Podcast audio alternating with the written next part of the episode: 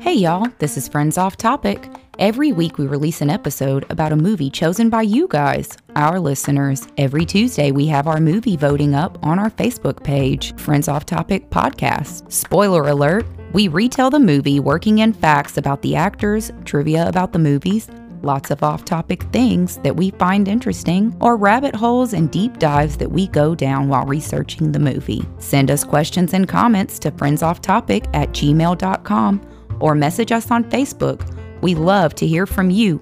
And we do shout outs to our participating audience members. We get our facts compiled from Wikipedia, IMDb, that's the Internet Movie Database, actor interviews, director commentary, and if it's from somewhere else on the internet, we will let you know our source. All right, friends, get out your sunblock, silver, and cigarettes, because this week we watched Blade. They smoked a lot in that movie. I didn't even notice. Really? Oh, I did. Yeah, I didn't. This is one of those movies where I guess I didn't notice how much they smoked. Stephen Dorff smoked like the whole time, and the whole time I was like, "Do vampire can vampires smoke? I like thought about that too. the nicotine does it do anything?" Hmm, Maybe he just does it to look cool. I guess if they can get blood diseases and stuff, then it could. Nicotine does stuff to your blood, right? Yeah. yeah. Who's a nicotine ex- expert? Nope, not me. Maybe it curbs their hunger. Oh, that's why he's so skinny. Yeah. Took the vapes out of the gas stations. Um, Crystal's Oh, they having a did? fit. Yeah. Why? Completely. I don't know. How do you? You have to go to the smoke shops. That's what don't we're know. thinking. We don't know. I just we went to the gas station just now and they didn't have any. They're like all gone. Hmm. Yeah. That's weird. I know. Didn't so you have to be 21 to get. I wonder why. don't know. I'm gonna be All stuck of on that them. now. Yeah. The power of an immortal, the soul of a human, the heart of a hero. Sometimes it takes one to kill one. So I remember going to see this at the movies. So I was probably like uh, 13 or 14. When this come out? 98? Yeah, I was 18. 18. 1998, we watched it on Hulu. That's also on Max. Yeah, we wanted to know what you did in 98 I don't know. I just started high school. You don't remember watching Blade? for the first time. No, Oh, okay. I remember how hot I thought Steven Dorff was. that's yes, I did. I thought Yeah. it was super cute. He this does is now kind when I of- watched it. mm, He gives off like those. He's Um, got greasy hair. yeah, like He I looks was gonna say, dirty. he's like a band guy. Like That was he like- gives off band guy vibes. a theme in the movie of Yeah. messy hair. It's a whole theme. That was the '90s. Yeah. That's when messy hair kind of became a thing. People started like cutting Oh their yeah, all the hair gel and with stuff. with dog clippers and shit. I don't know. Oh, really? you know, like when they started like really chopping out their hair. Give your hair twenty layers and fuck it up for life. Emo. Emo. I remember one time Crystal got drunk at her house, like way back in the day, and ended up getting a mohawk in the living room. Oh, yeah. I did. Still has a mohawk, too. No, I cut it off. That's She not a did. mohawk No, that you have she right cut now. it off. It's all clean. in the Oh, back. shit. I know. I noticed that. on. Sexy Nick. Oh, it looks good both ways. What made you do that? Uh, It was around this time of unruly. the year, I get annoyed with it. Every time, every time, every year. Well, that's good because you have enough time to grow it back Mm-hmm. later on. Mm. So I don't remember a lot about two and three, but like I remember Ryan Same. Reynolds in number three. Yeah. Two is weird. I don't remember anything about two. Three I thought was pretty good. really I was gonna say, weird-looking from my vampires. understanding, three was the one everyone liked the most. yeah, I remember Like from liking everything it. I Jessica read, Biel was in that it. Trinity or whatever? It was Yes. a hot people movie. It also was made by someone different, right? Yeah. Del Toro or whatever. Is he the one? He did second one or third one? oh, I don't Guillermo or whatever. yeah, Oh, I thought don't he know. did like the third one. He probably did. I feel like I might remember a little bit about that. Yeah. Oh, and then I remember we also went to the movies and saw that other vampire movie, John Carpenter's Vampires. Had that guy Valak. I did not see it in the theaters. I remember it being kind of lame. Yeah, Yeah. it was. It had a vampire named Valak in it. I do Valak. remember that. I remember that because I named my pet duck Valak. Your pet duck. That's how cool I was. Okay. I was- imagine my mom dealing with that. What is this duck's name? Valak. Mm. Quack, quack. Great. James Woods was the main character in that one. So what's our what are we doing first? The why to watch, the synopsis. Yeah. It is literally always Whatever you The want. Uh, synopsis. It's really whatever. Why don't Crystal I wants. remember? A half mortal, half immortal is out to avenge his mother's death and rid the world of vampires. The modern day technology advanced vampires he is going after are in search of his special blood type needed to summon an evil god who plays a key role in their plan to execute the human race. Do you find on purpose the spoiler synopsis?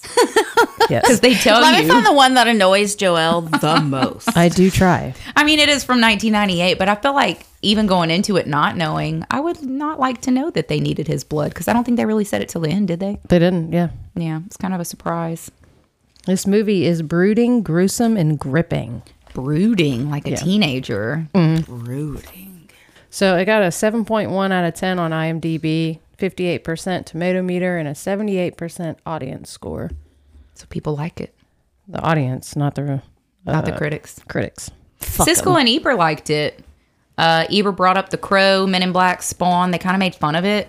How, um, of course, it How has would a they bring up the? Well, I guess the martial arts part of it. the martial the trench coat the martial I arts got i don't you. know that's just what they brought That's up weird that that's where they went. the men in black spawn i don't know he didn't wear a trench coat i don't know that's just what they were talking about Mm. Well, I know was the a whole Men comic in Black book. thing. It has to do with the comic books. Like they Oh, talked I didn't about, know like that. all the comic books were coming out at the time, and like Blade was supposed to be the one that opened the door to Marvel's comic book Oh. but men in franchise. Mm-hmm. black is a comic book i had no idea I know. I have found that out.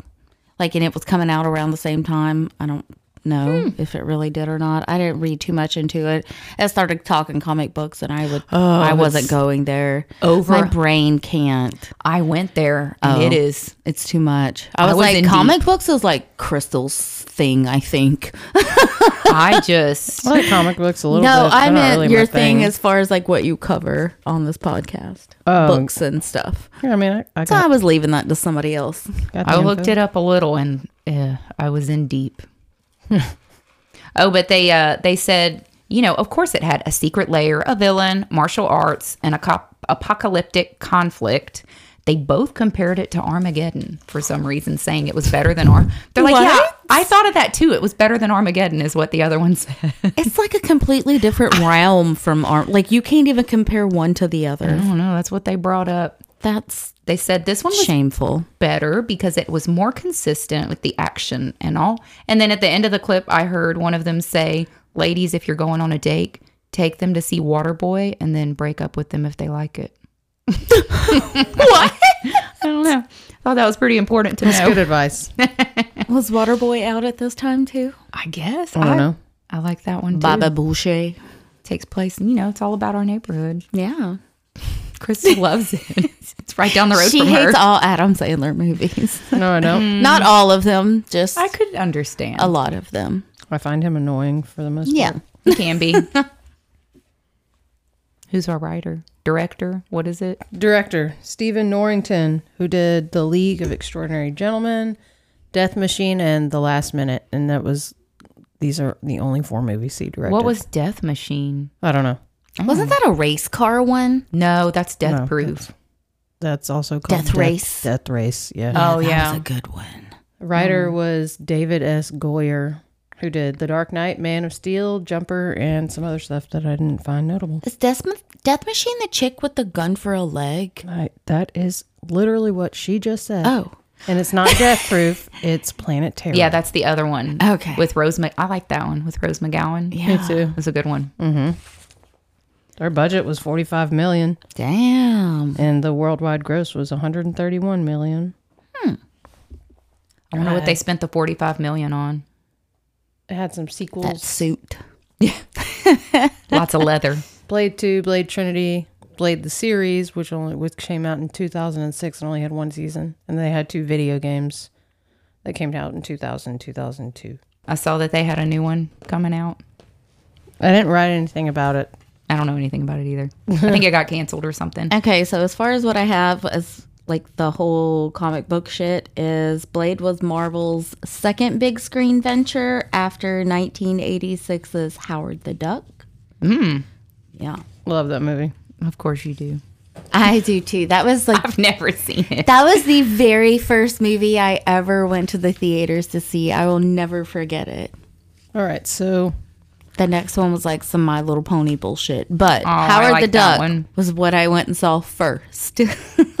Blade was created by Marv Wolfman and penciler Gene Col- Colon. Colon. I didn't Not want to say colon. colon. It's colon. His first appearance was in the comic book The Tomb of Dracula, number 10, as a supporting character, but later went on to star in his own storylines. Let's see. He was retroactively established to be a Dompeer, which is a mythical creature that is the result of a union between a vampire and a human. Yeah, I saw uh Morbius bit him and turned him into a Morbius was like a Another lab made comic book guy, yeah. vampire. I remember the man-made movie, vampire. it was pretty good. I don't know anything about any of it. I was in deep when I started reading this comic book stuff. Do you want to know his abilities? yes. He's a master martial artist, No. skilled swordsman and marksman, highly highly knowledgeable about vampire lore, superhuman strength, speed, agility, and stamina, enhanced senses, accelerated healing, immunity to both vampire bites and vampire hypnosis, slowed aging, and ability to sense supernatural creatures. Supernatural. I do love that. So I read that um David Fincher was maybe going to direct it, but then he didn't for some reason, but he still kind of um helped develop the script and stuff. You know, Cool, Mr. 7. Mr. Seven. Yeah. So I read about some awards for this movie at the MTV Movie Awards. The 1999 host was uh, Lisa Kudrow. Will Smith performed Wild Wild West. wow. I remember that. And Robbie Williams did that Millennium song, performed Weird. it. He was weird. It was weird. I remember that. Because you know, it was like it was almost 2000. You know who one of the Yeah. other performers was? Prince. Kid Rock Oh, with, with that song, Who Wants to Say It? with what song? He came out with a couple. The one, Ball Bong with did a bong, da Ball bong, da wit- bong, ba da ba da bong. I It's- don't even know how it goes. It's pronounced ball with the ball. Ball what? I don't even know what a is ball that, is. Is that ball or ball with a W? Ball. Like, get over there, ball. Ball. Ball. Ball. Got you. Ball. Ball with the ball. That's the one. So, Steven Dorff got best villain for this movie. He tied with Matt Dillon in There's Something About Mary. And he was up against Chucky from Bride of Chucky, Jet Lee from Lethal Weapon 4, and Rose McGowan in Jawbreaker. These were the best villains. Steven Dorff just Matt reminded me Dillon of a was a bratty little villain? kid. In Something About Mary, That's weird. How I would never- you- I consider him a villain. Okay. I don't know. It's whoever MTV thought was Just hot. a dick. what crystal? Got you. Go ahead. Oh, sorry, I was interrupted. uh, yeah. That was my brain. He just reminded me of a bratty little kid, Steven Dorff, during this whole movie. Oh yeah, definitely. He Kept was stomping annoying. his feet Full blown human tantrums, like Yes. man tantrums. the whole movie. Uh, Wesley Snipes was nominated for best fight, but he didn't win. He was up against Antonio Banderas versus Catherine Zeta-Jones from The Mask of Zorro. Yeah. Jackie Chan and Chris Tucker versus the Chinese. You're gang. definitely losing to Jackie Chan. No? nope. That was not the winner. Who was? The winner was Ben Stiller versus Puffy the dog from There's What? Something About Mary. We're all on crack. I don't even. What is happening? I don't- That was a really big movie at the time, though. I never even There's saw like it. real Real characters. talent, Yeah. and then there's just like spoofs. Ben Stiller and Puffy the dog. Get out of here. Um, It's MTV. I don't like it. So they filmed this in LA and around Death Valley, and a lot of it was filmed in what was formerly the Redken Shampoo Factory in Canoga Park. So, Shampoo Factory. I wonder if it smells good in there. Essence Probably. of just forever. Probably a little greasy in there. Maybe. used a lot of wax and stuff back then. so this was in 1998. Let's talk about what was happening Love it. on thepeoplehistory.com. It's where I got most of my info. Google search engine was founded. The FDA. Love it. Yes, I Where use would it. my life be? I use it a thousand times a day. I feel like I'm running around with my own little encyclopedias Oh yeah. and one small And I have to know- little phone. Every useless piece of information Yes. throughout the day. Yes. The FDA approved Viagra. Bill Clinton Useless. Bill Clinton did not have sexual relations with that woman. Definitely not. Depends on what the meaning of the word is is. Yes, right. That's when we learned that you can skew any word. You can do anything. The average income 38,000, the monthly rent $619. Uh, gas pretty great. gas was $1.15, stamps 32 cents, bread $1.26, eggs 88 cents. Some of the toys they had a AMFN blast box CD player by Nickelodeon. I don't remember this thing at I all. don't even know what you're talking. It was about. hundred and twenty nine dollars. It was like a CD player, like a Yeah. like a Walkman. no. It was it was like a boom box, but Oh. like a smaller purple Nickelodeon one. Mm, Not great. Hmm. right. Talking Barney, Furby, Annoying. yeah. Spice Girls dolls were the second best seller, and that was when they came out with the new twenty dollar bills that were like really fake looking. I remember oh, that. I do remember that. Yeah. It looked like Monopoly money. Yeah. Really, really fake looking. Um, and Apple Computer re unveiled the iMac. Some of the popular movies were Armageddon, Titanic, Saving Private Ryan, Godzilla. There's something about Mary. Of course. A Bug's Life, Deep Impact, Mulan, Doctor Doolittle, Shakespeare in Love, Lethal Weapon 4, All right. The Avengers, The Mask of Zorro, The Wedding Singer. So I have a little game about the popular mu- musicians Okay. of that time. We're going to see how well y'all know the 90s. You only get a one word clue. okay. All right, so you get a one word clue only. You're guessing the musician that was popular in 1998 Okay. Titanic, Celine Dion, Tub Thumpin', Chumbawamba, Tourniquet, She's so good at this. This is Blink 182 or some shit. Mm-hmm. that one was Marilyn Manson, Oh. Nimrod, Green Day, Lars, Metallica, Bly, Sugar Ray, Pearl Jam. Those are good guesses. This was a hard one to think of one word. The Offspring. Oh. Uh, oh, for a white guy. Yeah. Zig. That's one word, right? That's uh, Spice Girls, Armageddon. Aerosmith, oh, yeah. I was gonna say Ironic. Aerosmith. Alanis Morissette. She's so good at that. Impressa. No. Wait, wait, wait. Shaggy. No. Shania Twain. Oh. That don't right. impress me much. Oh, Jesus. Jesus. Got you. Santeria. Sublime. Good Oh, job. my brain did. I knew who it was. Michael. Jackson. Keep going. Oh, what? what do you mean keep going? It's I thought that was a good clue. Janet Jackson. Oh, okay. Oh, So that was our little game. What do you think? That was fun. Fun. Make your brain go. Man, Crystal is always like I am terrible with names and she's always so fast. I know. I am That's why too. I always get so drunk when I play trivia games with her. you need something to do. No, because it's like if you get it wrong or you don't know, you gotta you gotta drink. So the more drunk you get, the worse it gets. I So wouldn't have known them. I lose all the time. Right into the movie. Yeah, We're doing good. we did all the things Crystal needed to do. I think so. All right.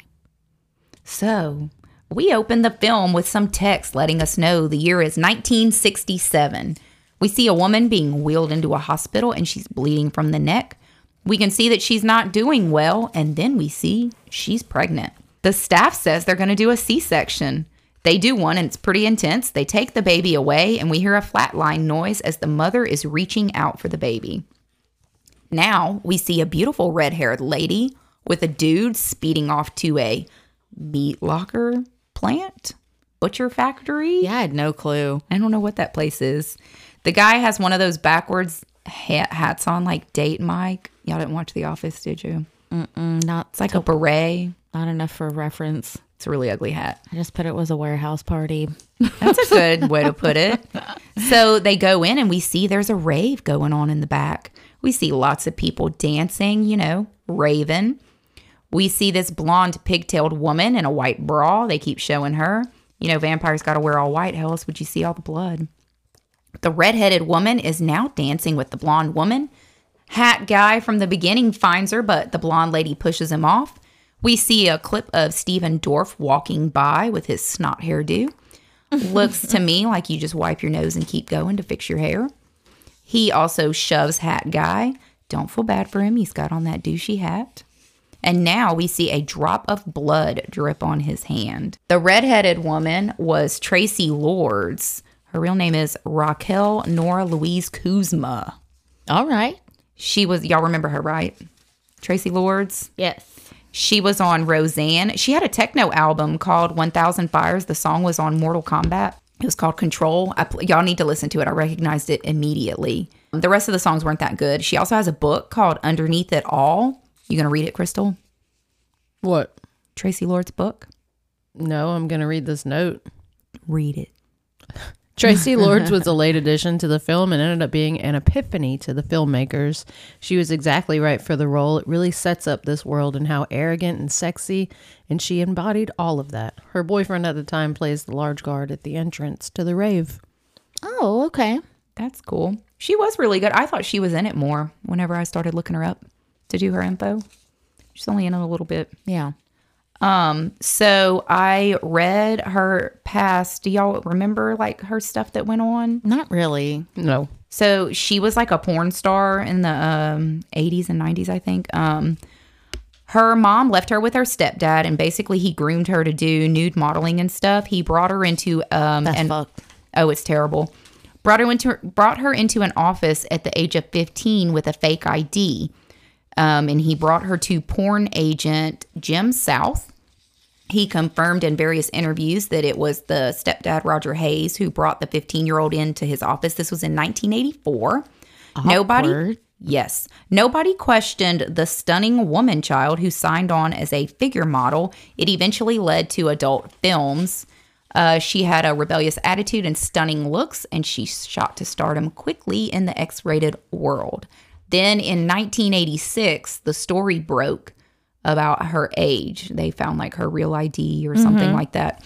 Um, she was never punished, which she shouldn't be. You know, she was 15. Yeah. No, her dad should have been Oh, yeah. punished. Her step, it was Stepdad, her yeah. step and her mom.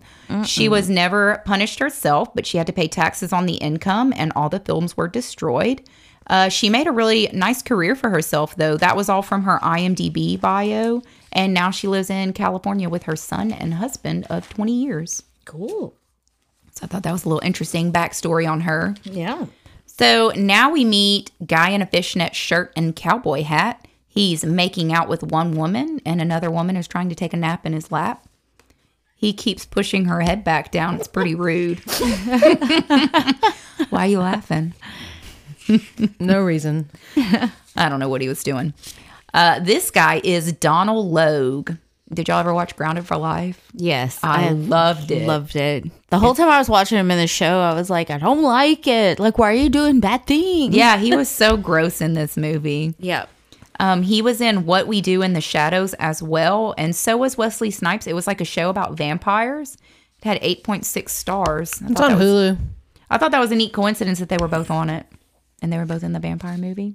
Did you watch it, Crystal? No. No, because it's dumb. Oh, it's dumb. I don't know anything about it. So his role in this movie was supposed to be a lot smaller, but he was really funny and ad libbed a lot of lines, and they left them in. I thought he was pretty gross in this movie when I watched it as a teen. Yeah. Like, didn't he start out as like a comedian or something? Oh, I don't remember. I don't know. Maybe so. Um, one of the club patrons, you got to know this, very important, was a star on Teletubbies. Get out. They were on all the new ones and the video game. It was the purple one, Tinky Winky. He did the voices. Disturbed. Mark Heenan. He was also a trapeze artist in Freddy Got Fingered, The one that. Oh, okay. the Tom Green movie. Yeah. And he was Scotty in Requiem for a Dream. Mm-mm. So interesting, right? Yeah. It's great. I'm trying to think of him in this movie. It was just it a random club patron. Yeah, I don't okay. know. I thought that was interesting when I scrolled through to read about all the cast. Mm-hmm. So now we see Hat Guy again. Everyone in the crowd is raising their hands up for something to happen.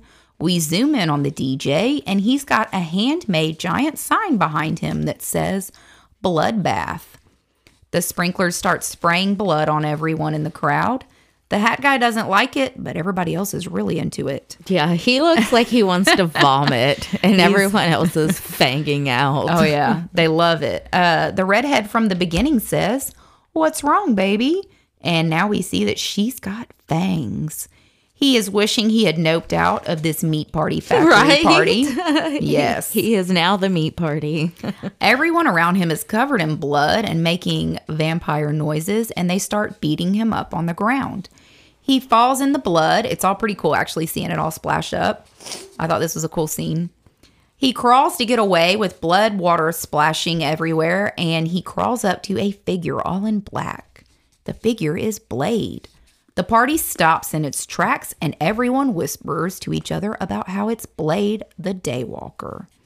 The room splits into humans and vampires, and Cowboy Hat gets up from the couch. Everything looks like it's about to get real intense. Someone charges at him and he blows them away with what must be a fancy vampire killing gun. A crazy vampire lady screams and grabs some s- swords and charges at him. He continues to blow people away with the gun. Tracy Lord says she's going to rip his fucking head off and he punches her in the face.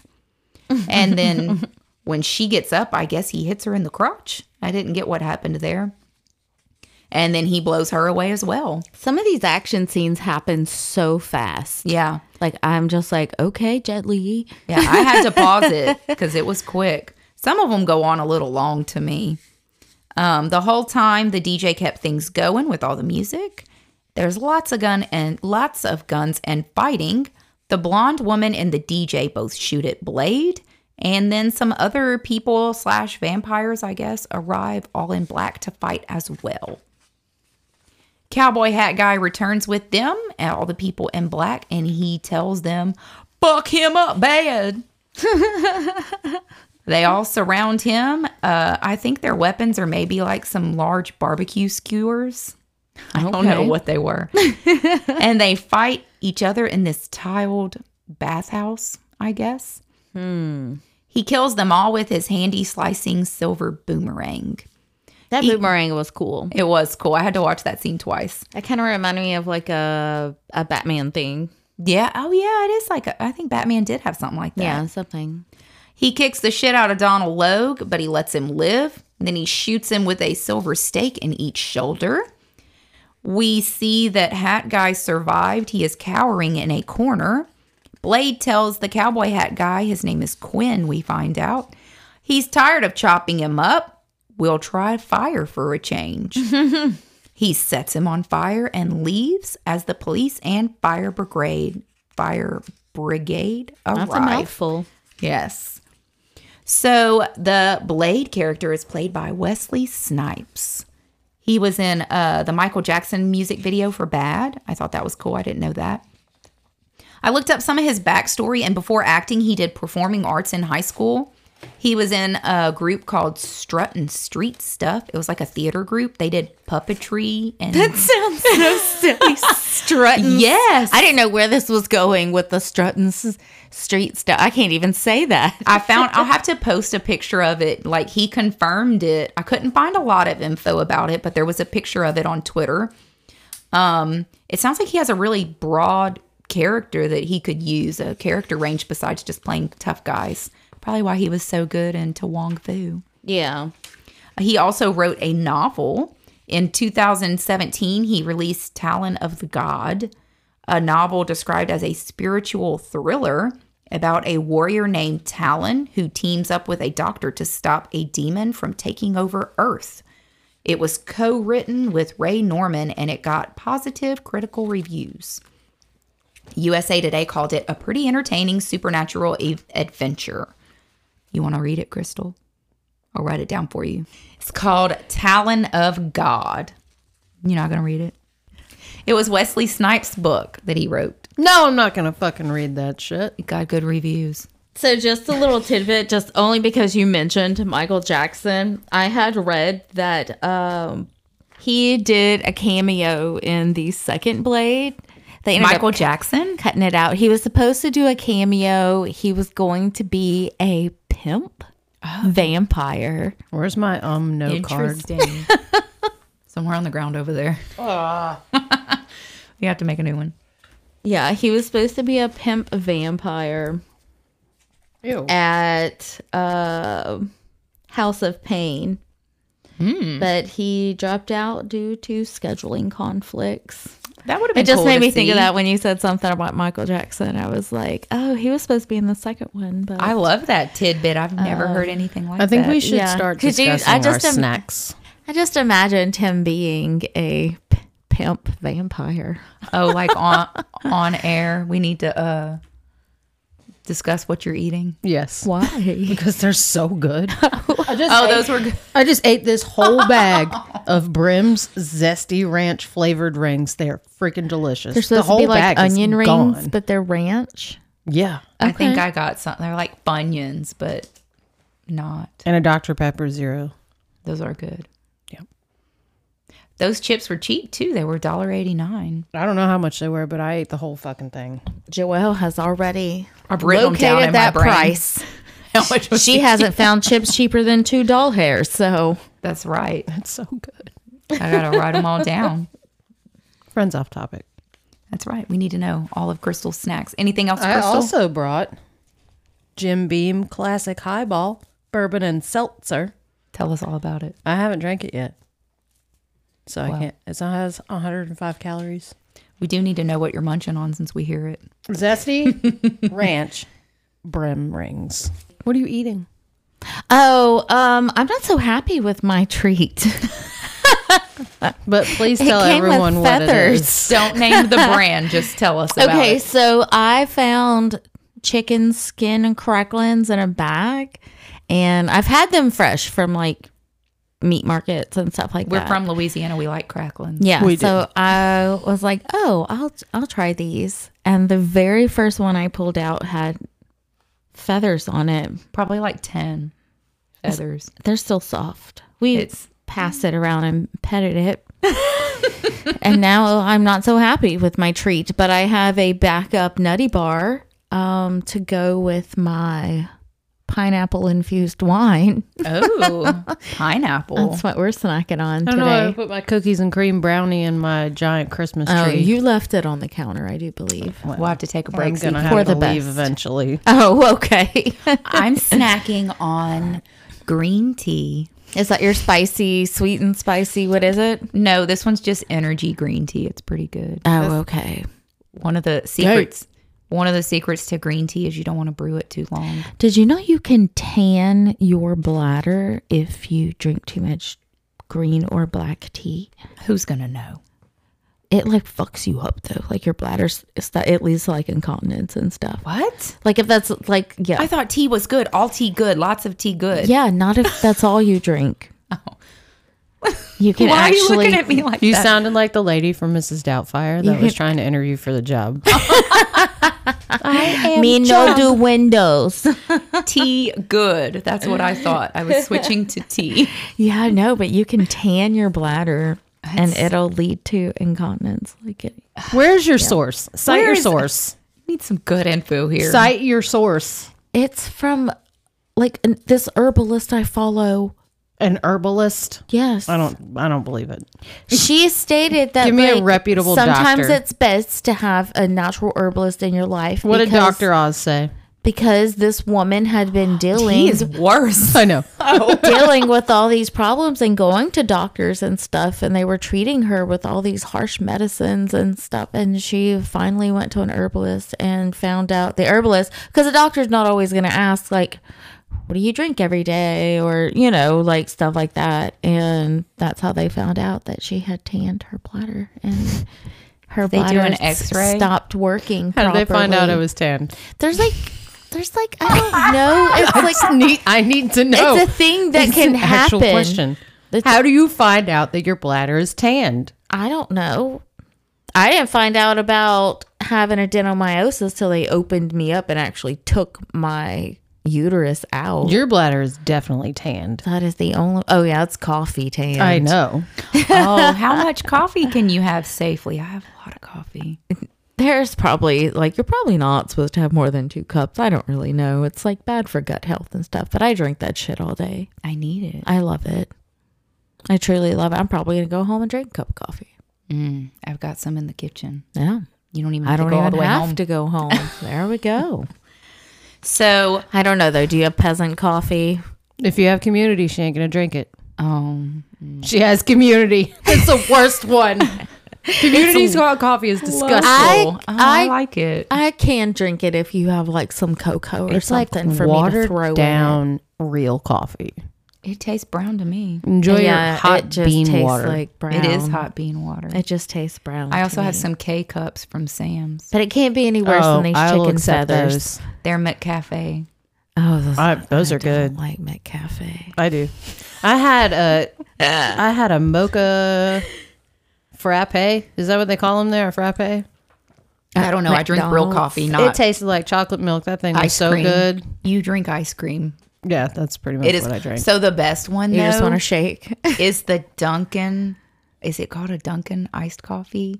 But it's like a blended. What's it called? The caramel Dunkin' oh, when they make it like a coffee. It's like a shake. But Uh, Yeah. It's, I don't know that one. oh God, so good. I did have a peppermint mocha this morning, an iced peppermint mocha. Where was that? You used to get that at CJ's or where was it? We used to meet CC's. for coffee. CC's. Oh, the CC's, mocha they have sippy. that. Oh my god, So the mocha cute. sippy was so Yeah. good. That was good. That one was kind of like ice cream. I don't like chocolate coffee. of like ice cream. I like mine with caramel. Caramel. she looked right fucking Caramel. I really do though. So back to Wesley Snipes. Thirty minutes later. Yeah. He really wanted to be in Coming to America with Eddie Murphy and said he was contemplating what his purpose in life was after losing the role, but he got to be in Coming to America too. The you one with say you were contemplating your whole life because you didn't get to Yes. be in con- coming America, coming to Go- America. where- what's it called? But yeah, he was really upset about it. I thought that was interesting. And apparently he absolutely hated the director in Blade 3. Did y'all see anything about Blade 3? No, not that. So Wasn't it Guillermo del Toro? Is that don't- what y'all just said? I don't think that was who it was whenever I looked it up, but I might be wrong. I don't remember the name. I did read a lot of people got uh or didn't get along very well with the Norring. Is it Norrington? Yeah, that was Yeah. One, the one for this one. Yeah. Um, apparently he hated the director in Blade 3 and sued them because they he said they violated his contract and stuff because he didn't get to help pick the actors and they had to CGI his eyes open in the scene at the, at the morgue whenever he's like supposed to be dead and he wakes up because he refused to open his eyes. so they had to CGI some What eyes. a fucking baby. Okay, so You have to going to open my eyes. you have to watch it on YouTube. on that note, I got this from GameSpot.com.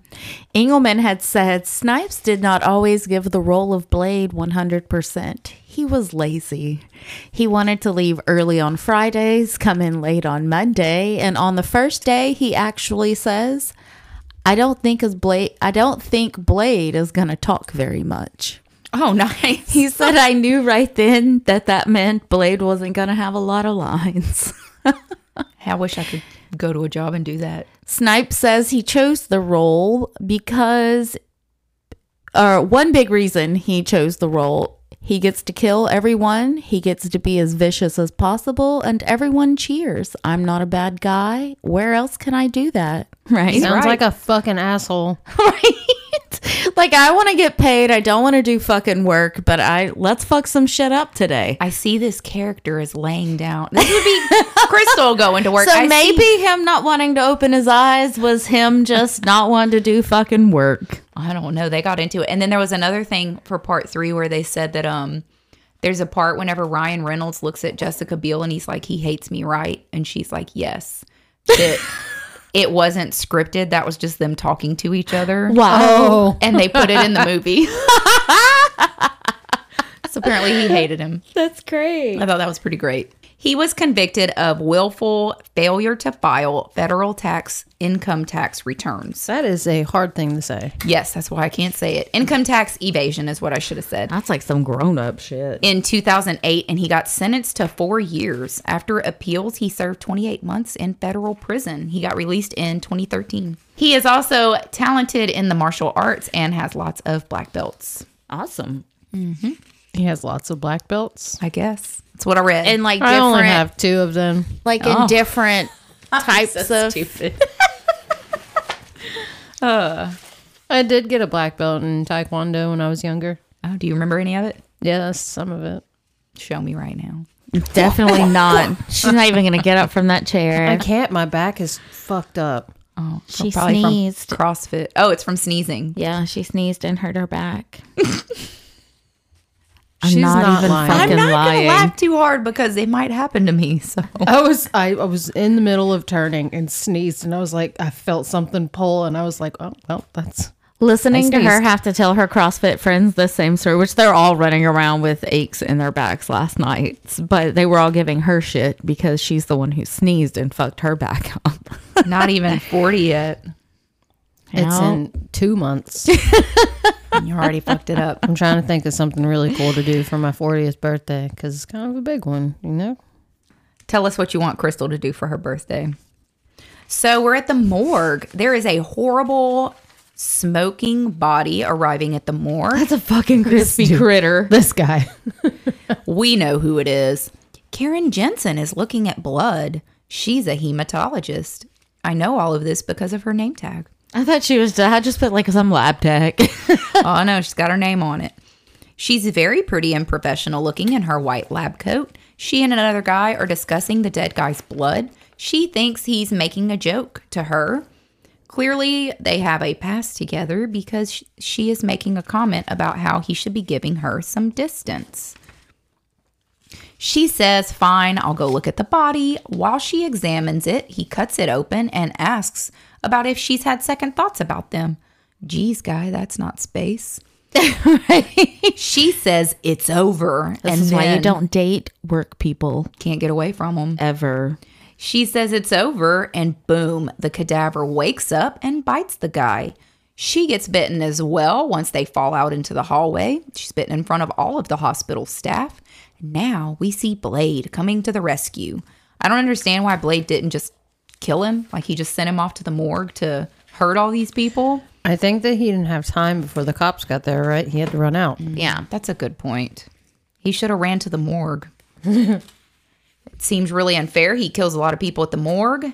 And um, I read that the writer and director during this Karen and the guy's name is Curtis relationship, they wanted to keep the conversation going for too long to the point where people would get bored watching it while they talk about themselves. And then that's when the vampire would rise and bite him. But the studio said that they had to cut it down because it was too much like Melrose Place. I did read that. they called it the Melrose Place scene. Oh, yeah. So now Blade's in the hospital. He slices off Quinn's hand, and the police arrive to shoot at everyone and anything. He's lucky he's got on a bulletproof vest, and that is the only place they shoot. He's got what? Oh, I was How going did to it say not blow up? There's oxygen everywhere. That is a good question. it's it's movie magic. Oh, yeah. In the scene where Quinn attacks Karen in the hospital corridor, nine minutes in, it features real yelling from Logue, who has fallen face first during the tussle. He completely dislodged his jaw. Ugh. Apparently, he had previously broken it in an accident years prior, and they said, We've got this guy. So they were recording this in or shooting this in a vacant hospital, Mm-hmm. but they ended up having to take him to a real hospital. And they said, We show up, we've got this guy dressed as a It's like crispy. third degree burn victim, essentially naked, running in with his jaw hanging down. The room cleared out pretty fast. I wonder how real the makeup looked in person. I Seeing that imagine guy it was run in. like, and he's like naked, But he and can't even- fleshy, He can't even talk and because his jaw's flapping around. Could you imagine? That's so absurd. like Night of the Living Dead shit. Oh my god. and in that makeup. Imagine him getting up from the floor and trying to show you his jaw. Yeah, they said they just heard like there was supposed to be screaming and stuff, but then there was like real yelling, like Oh, God. yelling pain, and they find him with his jaw dislodged. So Wesley Snipes as Blade, he's got some pretty great lines, right? They're shooting at him and he says, Motherfucker, are you out of your damn mind? You want to say it, Crystal? No, you do better. no. Quinn leaves the hospital quickly by diving from a window. Luckily, an ambulance breaks his fall and he runs off into the darkness. Blade looks at Karen. She's on the ground, hurt, and he has flashbacks of his mother. So he rescues her and he flees the hospital with her in his arms. The cops just openly fire at them. There's probably like 50 bullet holes in the door they go through. Lucky for Karen, they didn't hit her. Blade has nowhere to go, so he flings her out of the window. Poor Karen. She's got to work with her old boyfriend. He just fucking like chunks her. Oh, yeah. Uh, What is that? Yeeting? Ye- he yeets her out of the window. Poor Karen. She's got to work with her old boyfriend. She gets bitten by a vampire. She gets thrown out of a Probably should window. have called in today. Okay, so Karen remarks that Quinn's red blood cells are biconvex. Meanwhile, the microscope's monitor displays regular biconcave red blood cells so the audience can recognize them. So we can see, oh, because we wouldn't have known what we were looking at if they showed Duh. the other kind of blood cells. Duh. What is what is the bi I don't know. It's two. blood cells look Two like? something. Tell me all about it. Two something. I thought she was going to need some new undies after this day. She lands very softly on what I guess is like a roof tent. I don't know. he just throws her. Oh yeah, and she lands on something. I don't know what she landed on. It was kind of like a canopy or something. She kind of bounced off. Of on top So of a roof. Stanley originally had a cameo that was ultimately cut from the film. He played one of the cops that came into the blood club during the aftermath and discovered Quinn's body on fire. Oh yeah, that one's funny. That sucks that they cut that. Yeah, I think there was a couple of cameos of the um Norrington. yeah something I saw about that. Yeah, he does a cameo where he's like um biting somebody in the beginning on the side streets or something like that.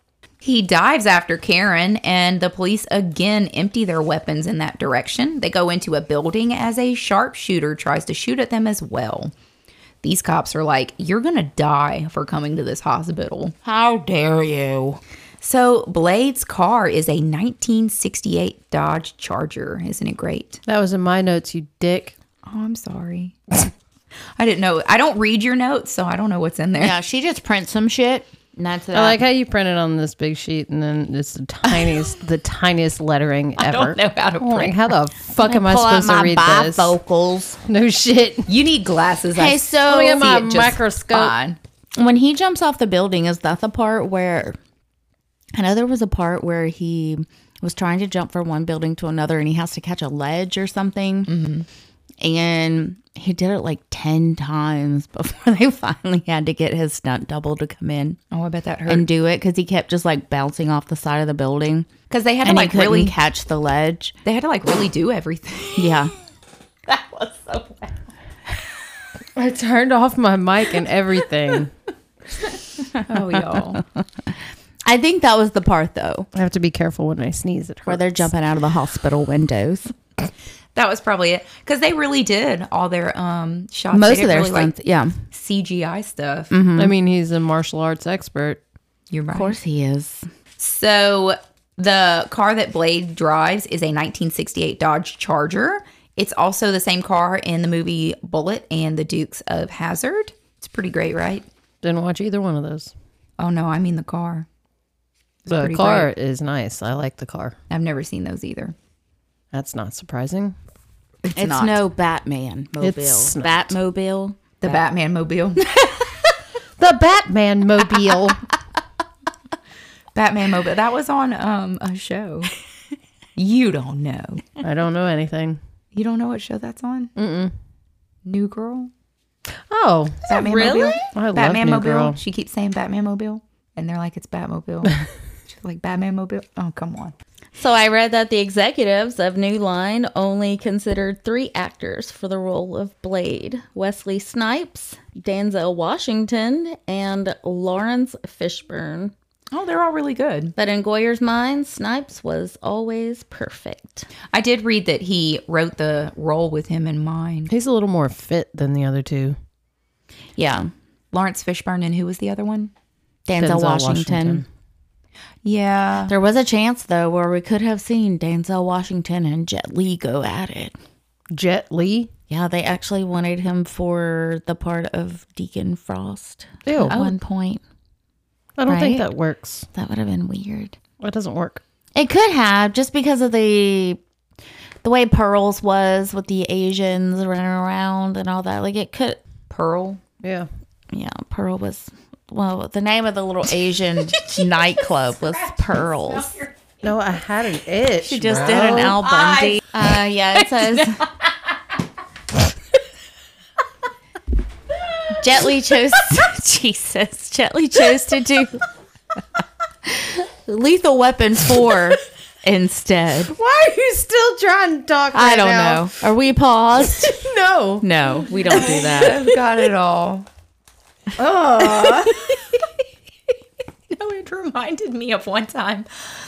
I saw this guy at the casino pick his nose, and I wasn't gambling. So I saw him pick his nose and then eat it. You were just people watching. And I was like, and then he saw that I saw him.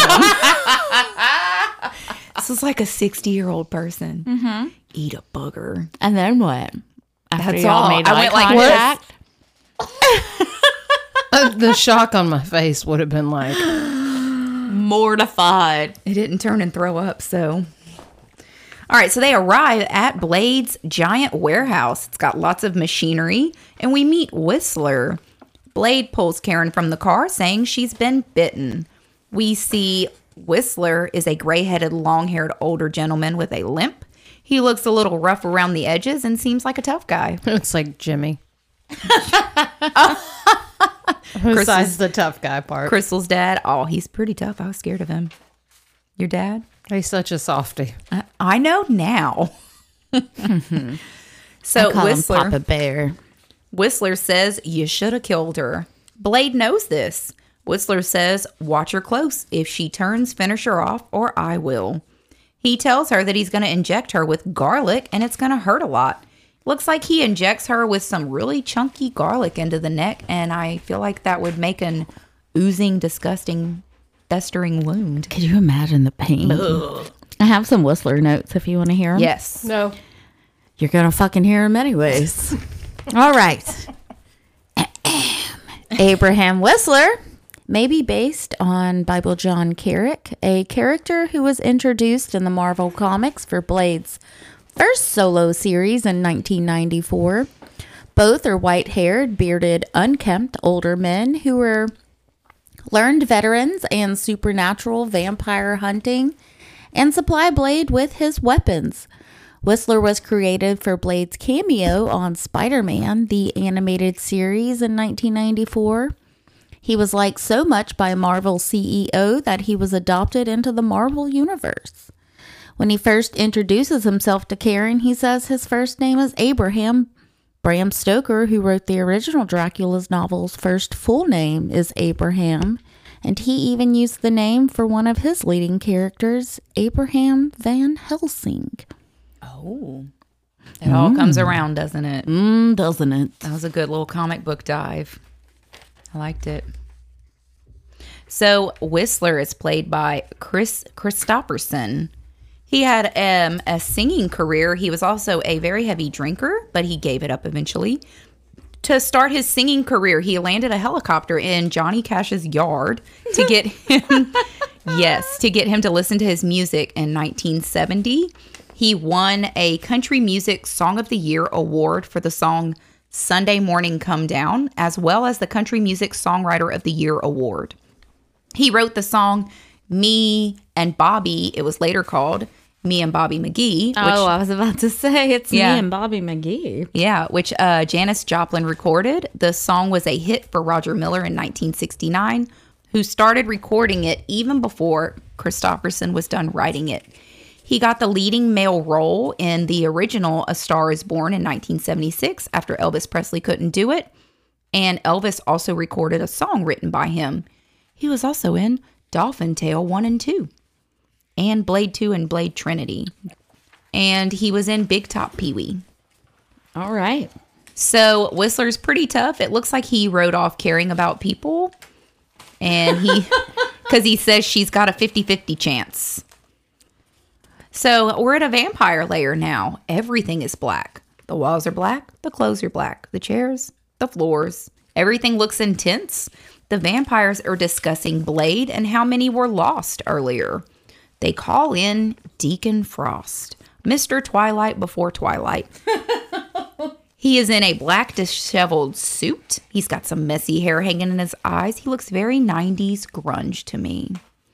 This is Steven Dorff.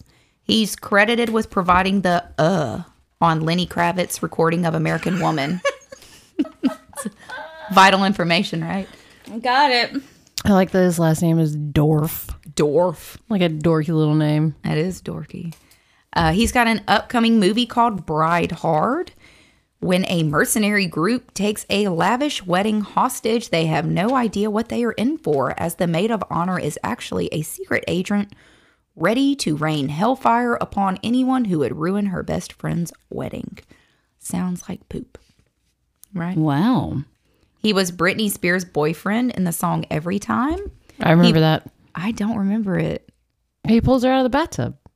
I don't even remember the song. Oh, I remember the song and the video. It have was to like one watch of her slower songs, like a love songy kind of thing. I don't remember it. He was also in the Limp Bizkit video for Rollin'. He was uh, the boyfriend in the Aerosmith video for Crying. I remember that. He was on Roseanne. He was Jimmy Meltrigger. He was also in the 1998 TV series Dino Riders.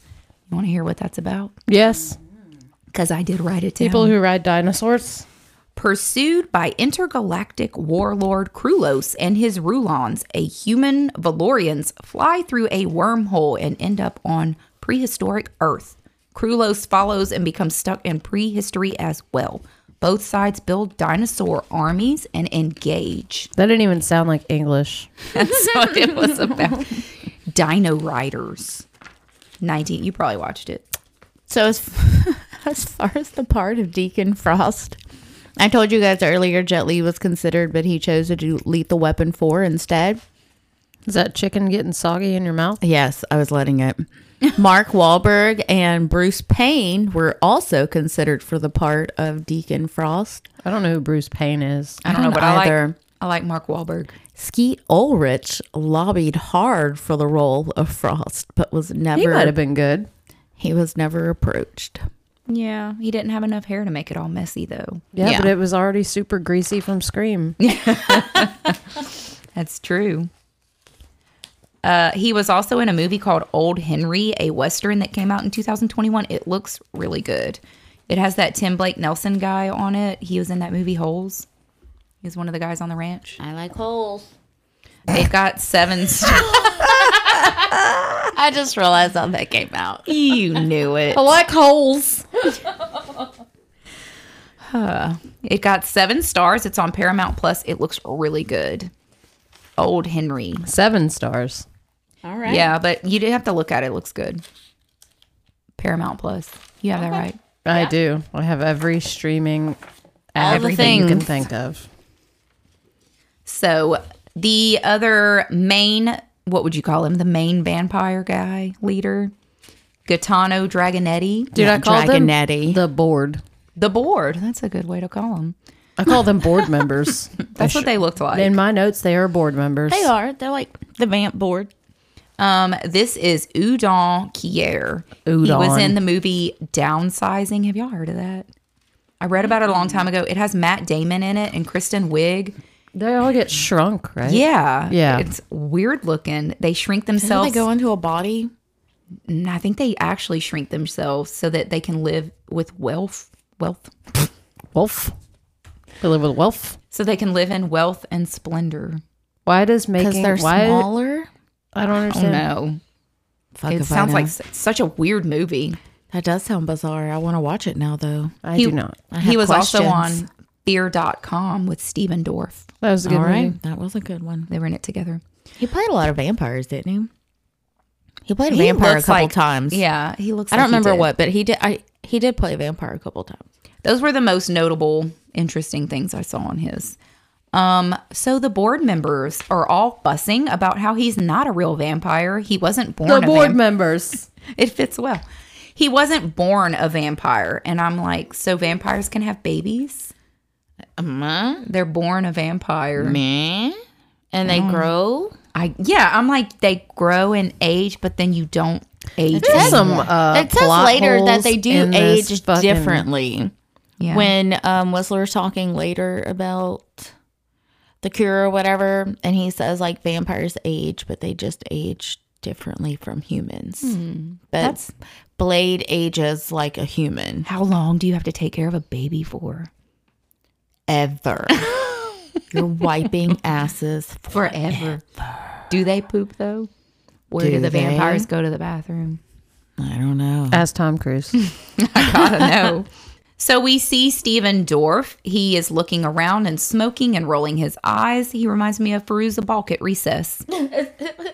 he doesn't care about blending in because people are food. They should be the rulers. All the members of the meeting were born vampires. I don't understand why he is even in this meeting. That's a good question. Why didn't they just kick him out? Nobody knows. No. He's just in there. Why was he invited? I have no he's a idea. br- he's like their bratty kid brother. He's Yeah. been acting up, I think, And they all wanna hate him. discuss him. Yeah, because he's they because they do say like his clubs are dangerous. Can't they just kill him? I don't know. Close the clubs? Is that bad to kill your own kind? But he's not their own Is kind it? because he was turned. He, but he's not a half breed day walker. That's true. so now we see Blade is going to this guy who sells frames, I guess. I saw a lot of frames in there and some herbs. He's getting serum from the guy, but he's getting resistant to it. And I'm like, why can't he just get blood from blood banks or like a willing donor? Maybe he doesn't want to drink blood at all. Oh, okay. I think. That makes sense. Now we're back at Blade's house. Karen wakes up and sees his cute little bedroom. It's got a neat little staircase and some books, a little meditation area. There's lots of tools around. She finds his weapon arsenal and a sword. Might have a fancy name, but I'm going to call it a sword. For people who want to know about Blade's main weapon, it is a modified Ingram Mac 11 submachine gun pistol. God Mm. damn. Okay, his sword, by the way, doesn't have a guard, which makes it impractical for sword fighting. Oh, to be able, the guard is like where you hold it I guess. up I don't above know. the blade. He's so good, he doesn't need it. yeah. Okay. I don't know. Sure. oh, do you want to hear about his sunglasses too? Oh, I want to know everything about his sunglasses. They are black flies. The model is called Microfly in Mott Black. I Hmm. That wonder if is how can you get- say that word, right? Mott, M A T T E. Some say Matt. I say Matt. Okay. Okay. I'm going to continue to A say mat. Mott because it sounds better. When you said Mott, I thought you said mock, like M A C H, like mock, Oh. mock five. Like the blade, Mach 5, Yeah. razor. Yeah. That's where we're at. Yeah, Not the blade. He's supposed to be English too, not American. I did see that in the comics. He was English. He's from London, London, British. British. British. Yeah, he was British. He also uses a Benelli M3 Super 90 semi automatic tactical shotgun with a pistol grip, which can also fire silver stakes. That's a lot. That's was- uh, just a little information for our red blooded American male listeners. That's right. Everybody who needs to know. She goes in to touch the sword with no guard, and after a bit, these hand slicers pop out of it like a surprise. It's pretty dangerous, it looks like. I saw on IMDb that there was a deleted conversation, and it talked about how Blade's sword really belonged to Whistler at first, and he was a long line. He was from a long line of vampire hunters. nice, Whistler. Nice. He's strapping Blade down and he gives him the serum. It looks really intense. He is a very tough guy, but they hold hands while he shoots up. I need my serum. He That was needs it. really sweet. How they hold hands. Yes. Karen He is cares for him. I know, it was sweet. Karen is watching from the shadows. She tries to run away, but they catch her. They introduce themselves to her. Whistler is gassing up the blade mobile and spilling gas all over everything. he is. then he lights a cigarette while he does it. You know, it's This hilarious. man, he's, he's living like in an orange cat. 1945. yeah. they fill her in on the vampire happenings. They're very hard to kill and they tend to regenerate. Bet she knows that one. She says, I'm supposed to believe all that. She's got net bites, so I feel like she should believe it. Right? Like you kind of lived it, bitch. Yeah, you don't believe it? Blade's got some of the best lines. He says, You already met Mr. Crispy at the hospital, right? I like that one. I did too. He's looking at a map. I tried to catch it. It said that you can see New Orleans on the map, and that's where they were for the um, comic book part of it. Cool. And but I couldn't see where they were from looking at New Orleans. Yeah. They set her free, but tell her to take care of her to take care of it if she starts to turn. What the bro? Don't look at me. I didn't do that. I hope I've been dropping flags. It's going to take me a long time to edit. What's that? Why did that happen? I have noises right here. yeah, but why? They just randomly go off. No, my I must have moved the flag. Oh boy. Womp, womp. It fit well. We're all- Sheila immediately looks at me like I did something. I'm like, I didn't do anything. You're fucking laughing to yourself. so they set her free, but they tell her to take care of it if she starts to turn. They discuss how crosses don't do squat, but silver and garlic work because they're allergic, as does sunlight and ultraviolet rays. He's got a fancy flashlight, but Blade complains that it's very heavy. And this made me laugh. Whistler says, But you're so big. The writer and director decided that crosses shouldn't work against the vampires because what if they were Jewish? A cross wouldn't work. But blood stuff works so good for Karen. What if they're atheists? That's true. Then nothing works. Garlic. Yeah, I felt like the crosses and vampires only kind of got thrown in there because Of Jesus. what? Jesus.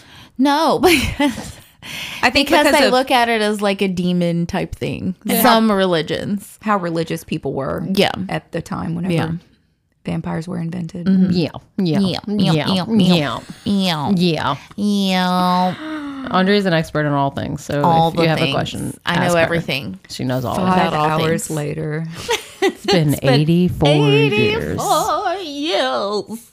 Blade sets Karen free and tells her vampires are everywhere. Don't go to the police, they own the police. And Whistler gives her a vampire mace. Gitano now shows up to some archives, a computer looking place, to visit Frost. He's in a fancy floor lit room and he's trying to decode some text of a dead language on a computer. Gitano slaps him across the face and Frost says, What are you going to do? Kitano does nothing and leaves and says, You bore me. I don't, I still don't understand why he gets to do whatever he wants. He just like walked in, bitch slapped him, and was like, I'm out. Yeah, he just leaves. The computer continues deciphering the old language. Blade drops off Karen and says to watch out for the vampires. It's daytime, though, she says, and then she goes home. Back at her apartment, she sees some creepy people, and we see that they have neck tattoos on the back of their neck. Uh, Yeah, that was some shady ass people in the elevator. Yeah, it looks like they're going to do something and like they're following her, but somehow she still gets back to her apartment without being bothered. Looks like sh- maybe she's just paranoid. She packs a bag to run away, like they said for her to do, and a cop shows up at the front door. He says the door was open. She was kidnapped last night and they're looking for her. She asks about their her coworker and he says he died. But don't worry because you're dead too, you bitch. This is Officer Krieger. That's right. She sprays him with the mace, but it doesn't work because he's not a vampire, and Blade magically appears behind him. He kicks his ass and says that this guy is a familiar, hoping to be turned by his master. Karen figures out that she was bait, and Blade proceeds to ruin her apartment with this guy's body. For real. This guy works for Frost according to the glyph on the back of his neck. Blade takes his watch, and Karen says, Oh, you're going to rob him too? Blade makes a good point and says, How do you think they fund their organization? This ain't the March of Dimes, you know. He does. I remember him turning in watches at the place he went to get the serum. He turned in like Oh, a bag yeah. of watches. I did miss that. So he must just be taking Taking what he can. taking what he can. We're off the talking about how vamps. Karen's name does not match her at all. no. Well, originally. She gives a whole new name to Karens, but we're not giving that to those Karens. Well, originally she was going to be played by a white person, but he lobbied for a African American actor, actress. Either way, if Karen, yeah, I don't think Karen fits in any sort of way. Karen the hematologist. You have Whistler and you have Blade and Deacon Frost and then you have fucking Karen. Sally. Yeah, We she's- should have went with Sally. And, and Mercury. yeah, And They never- Quinn. yeah, Karen is a very random. Karen. I guess they want her to seem more every day. I guess with I her. guess. Every Doctor. just fucking name her She's just a good Jessica. old doctor. She's got to be straight laced and Dr. Karen yeah, she's Dr. Karen Jensen. Jensen was that her last name? Good job. Mm-hmm. He punches him in the face again whenever the guy tries to grab the watch back, and then he says that the watch was fake. Now they're on the street. This guy's got blood bags in his car, Officer Krieger. The vampires own the blood banks, Blade says. He pulls out this giant gun. I don't know which one it was. It's really I long. see another reason for him not to get blood from a blood bank Why? because they're owned by the vampires. Oh, good Mm. catch. I really did want to know that. So he whips out this gun. Officer Krieger runs away. Blade still flashes his weapon all over the place in the middle of the street. The people are very scared and screaming. He gets in Karen's face and fusses about how she better wake up because vampires are everywhere. It was this scene or another one where I read that Wesley Snipes really didn't like his performance in this part because they told him he needed to be really angry. And it does He come wasn't off feeling it. it does come off kind of silly and he says that he should have just played it kind of cold instead of being so angry Must have been a Friday. must have been early on a monday he was or- ready to be done. yeah they get back in the car and karen follows blade saying she's got to stick with him so he she can survive and find a cure for herself there is no cure he says now it's nighttime they're still in the car and karen is saying how the guy is never going to come back but he does he's got to get his blood baggies for his friends Blade grins at her and says, "He doesn't say I told you so, but it's a I told you so grin." It was pretty it was pretty funny to me. And they follow the guy. Crystal, what are you reading or watching? Still reading Ninth House. I haven't I haven't had a lot of time to read lately. All these podcasts. No, it's sleeping. Life. I sleep instead We of really, reading. man. Life But the took weather over. changed. We got sick. Not sick, sick, but you know, allergies and bullshit. The, the not just the weather change, but, but the time change too. Like it always makes me so tired for like two weeks. Yeah, I literally I made a joke the other night like at Justin. I was like, "You know, it's like 6:30." Like extremely to the not late and it wasn't even 6 yet. Yeah. I don't know if that joke makes sense, but I got- Tired. I'm just I tired. hate it it. hurt. I'm racing the sun every day to get off work. They follow the officer to a club. Blade tells her how to defend herself just nonchalantly. Like they're just throwing this all at this poor woman so quickly. Is that when he gives her the gun? Yeah, like they're approaching the club, and I don't even think he hands her a gun yet. He's just like, you know, you silver this, that, and the other, and don't die. Like, Yeah. stay close, whatever. She picks it up pretty good though. Yeah. The doorman tells him he needs an invitation. He blasts his way into a weird ass little Asian club called Pearls. I was trying to figure out if that was a vampire club or just a regular club with vampires underneath Dude, I don't it it was icky. Oh, with that weird female Yeah, baby everyone's rap. wearing sunglasses. The Asian women rapping or wearing schoolgirl outfits. gross. Like I even read that when they tried to produce something for television, they like left out the schoolgirl outfits and stuff like that because they're showing their white panties. Oh, I didn't and see that. It was creepy. It was icky. he goes in, he goes after the cop and anyone who attacks him. Blade wants to know where the entrance is, and he tells him it's in the freezer. This is after Blade fucks him up his face, the kitchen, everything he comes into contact with. Blade skeptically opens the freezer and sees a stairwell inside that leads downwards. He slings this cop around some more and tells him to give Frost a message. I thought he was going to sling him down the stairs, but that didn't happen. I liked how at the end of all of it, he put his finger on the guy's forehead and like shoved him away with Yeah. his finger. Oh, and then Karen just showed up back there. I was like, nobody gave her a hard time as she went through the club after Yeah. he fucked everything up. they Like, just let him go. None of those dudes got up. None of they were like, it's not my problem. Mind your business. yeah. Blade says, You tell him it's open season on Suckheads. It's a good impression. which is autom- which automatically made me think of crawfish season. Oh, yes. I can't wait. Suckheads. I suck them all. Y'all are Blades. fucking gross. It's this cop running away just as Dr. Karen's making her way to the kitchen. They make their way down the stairwell and the freezer to an elevator which leads even further down question mark to some kind of archive. Blade says this must be where they keep most of their records. They have their claws into everything. They already own half of downtown. I like how those archives were not labeled at all. You will never find the information. Ever. They just They know kind where of it just is. made It looked like a bunch of like old school, like the big computers. That's what I thought it looked like. Old school. Yeah. Every we now come episode. upon a swanky ass party being thrown by Frost. Everyone seems to be enjoying themselves except Frost, who is hidden away in front of a computer. This box bed behind him rises and a woman crawls out. Is this like the new age coffins? That's that what I what thought that it is? must be. And we see that Frost is still waiting on this ancient text to be translated. Again? How does it come I up don't in know. so many episodes? Ancient? I did, I did it. Let's just Oh keep my going. god. So at this time, the cop, Officer Krieger, shows up to tell Frost about his run in with Blade. Quinn is layered out uh, or laid out on the couch, still looking like he's a bit on the mend, and Frost kind of walks past him almost like he's ignoring Quinn's praises.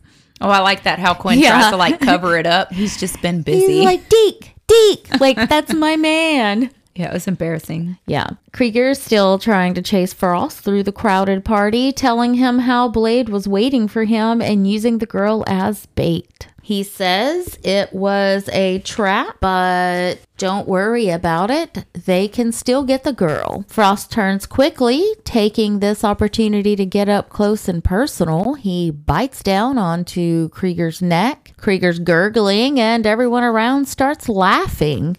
Krieger gets thrown into the pool of rubber duckies. Frost says, Forget the girl, he wants Blade.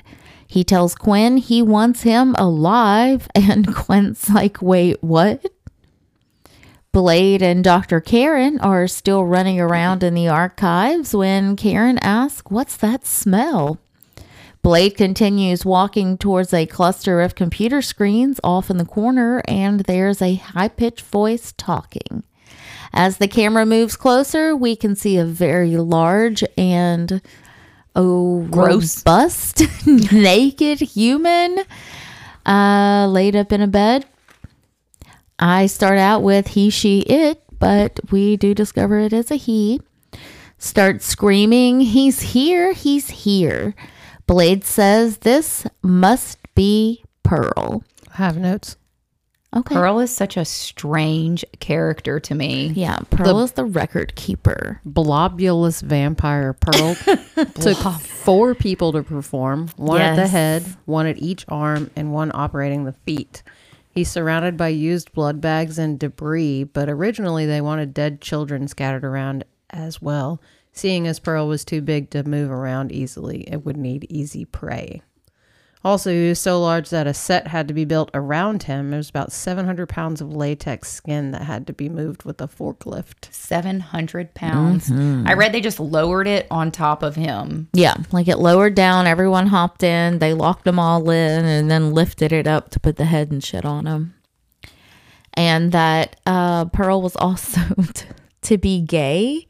I don't know if that was. Oh, I I did thing. see he said that. he still kind of played the part like that, like Yeah. it was like an androgynous kind of part, um, and that. Yeah, he was gonna have like a, a boy just like laid across his I stomach. saw that. That would have been icky.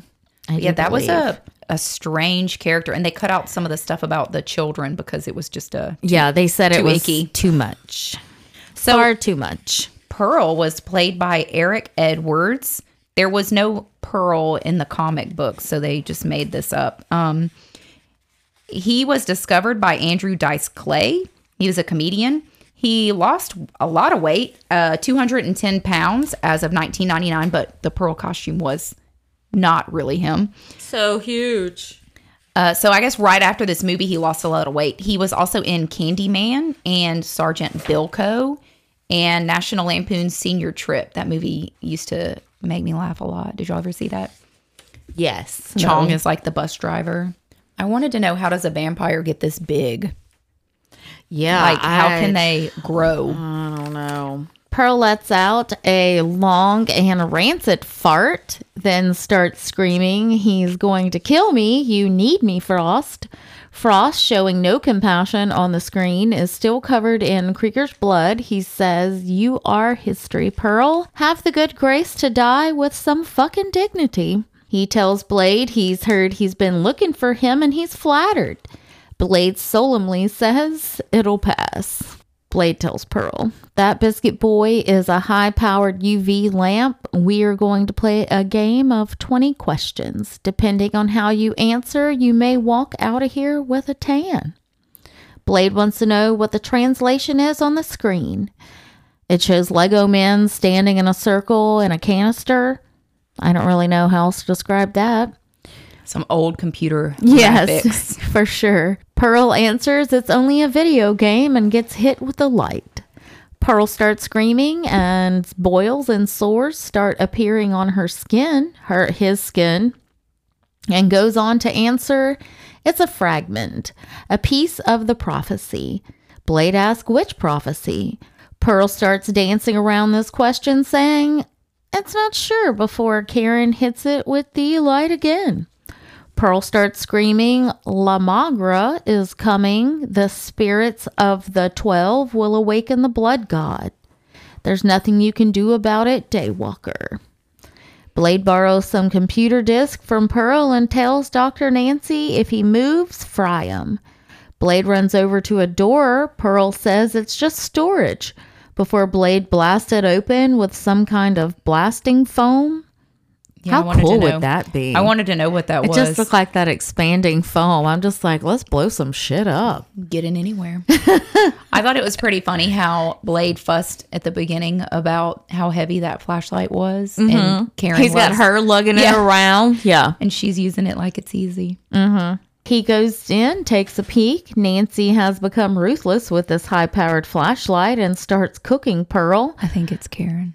Oh, did I say, what did I say? Nancy? Oh, Where do I'm you get still- Nancy I don't from, know bro? Where I'm at. I think Nancy would have been a good name for her too. Yes, n- yes, yes. He screams no. Blade walks over, and Karen only replies, "He moved." God, how many times did I write Nancy? Probably all of them. A lot. You just Nancy and Karen are almost the Yes. same. Blade and Dr. Karen walk through the now open doorway and discover what looks like a museum. Blade says these are pages from the book of Erebus, the vampire Bible. These pages are at least five feet long and two feet wide and are kept in glass cases on display. Blade goes on to say it contains everything, their entire history. La Magra must be one of their legends. Um, so I read that the parchments in the vampire archives each cost five dollars to make because they are just Xerox paper with artwork that was aged artificially. And I was Okay. like, how else would you age something besides artificially? Besides Yeah. just waiting for it to age, I remember we did that one time. I don't remember what class it was. you can like kind of cook it History and burn the edges class or and stuff. something. We did like tea oh, on okay. the pages, you know, like all that kind of stuff to like age paper. Make like an old journal. Mm-hmm. That's cool. It was kind of neat. I thought it was funny how they hang their very important I vampire was Bible. wondering if like these pages were meant to be like the skin of people. Like, why is the paper so big? Is it just from like sheets of that would make more sense. I don't know. trees? The way that they hung them up in glass like Uh-huh. Yeah. a maze is not great for reading. to me. No, it's terrible. It didn't even say start here or anything. Who's cleaning all this glass? That is a great question. As Karen is asking why Frost is so interested in Lamagra, Blades shushes her after hearing running footsteps. Blade takes off through this maze of displayed pages. He's after a running humanoid and comes upon a young girl crouched down holding her knees. She looks scared as Blade offers her his hand. Just then, Quinn walks in with his entourage and they throw his broken, high powered light across the floor to him. And the little girl spins around with a high kick, making contact with Blade's chest and knocking him back. so I read some stuff about the little girl. Oh, yeah, And the- go ahead. oh, did you have that too? Yeah, but you can go ahead. How they make the fight scenes and Wesley Snipes looks so great when he's fighting. He knows martial arts and he's like okay at fighting and uh, I mean good at Yeah. it or whatever, but they were saying that surrounding him with people who had been grown up doing it for so long is what made him and all the fights look so great like this little girl.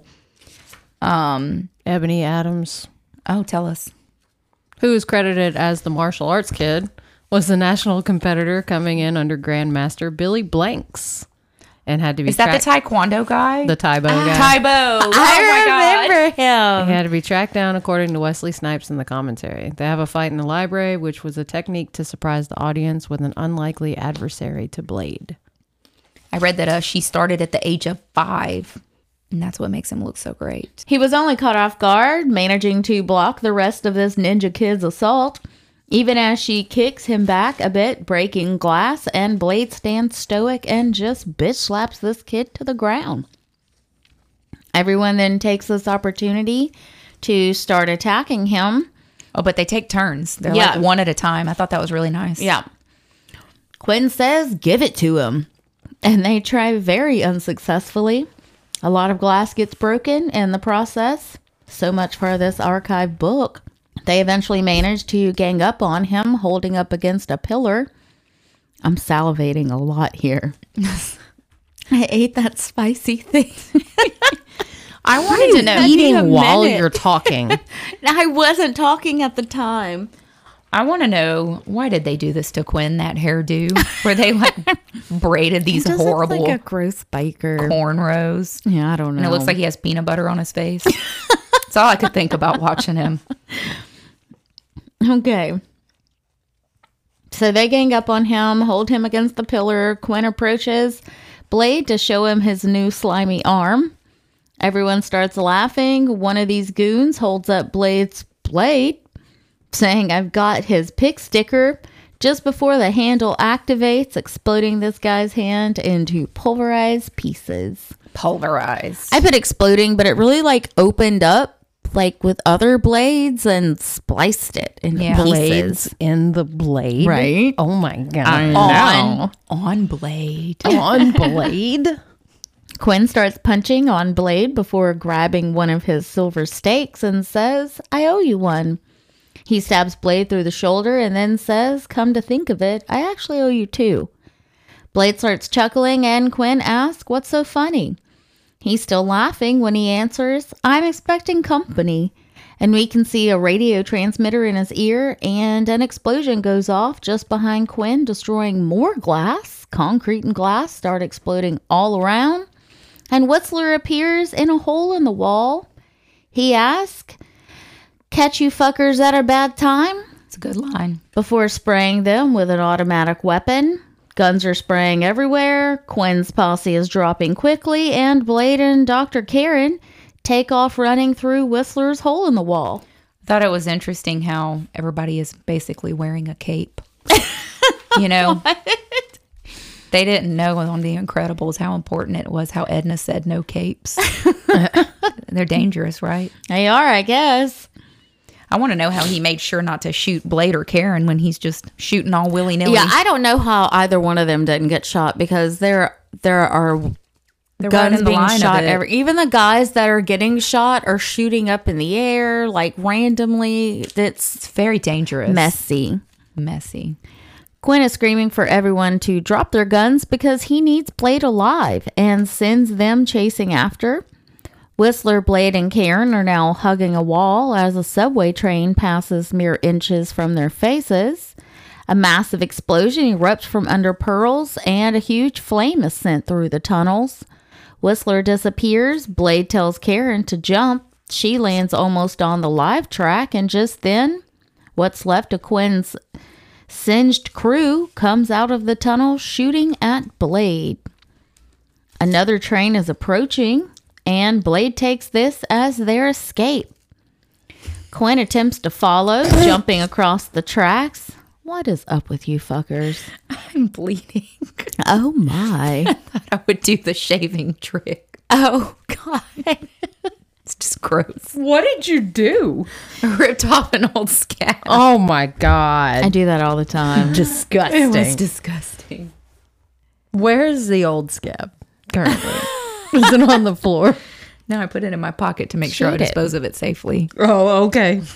Just gonna chew on it later. That's fucking gross. Quinn attempts to follow. That's them chicken skins. Oh, I feel jumping across the tracks and narrowly escaping the front of the train.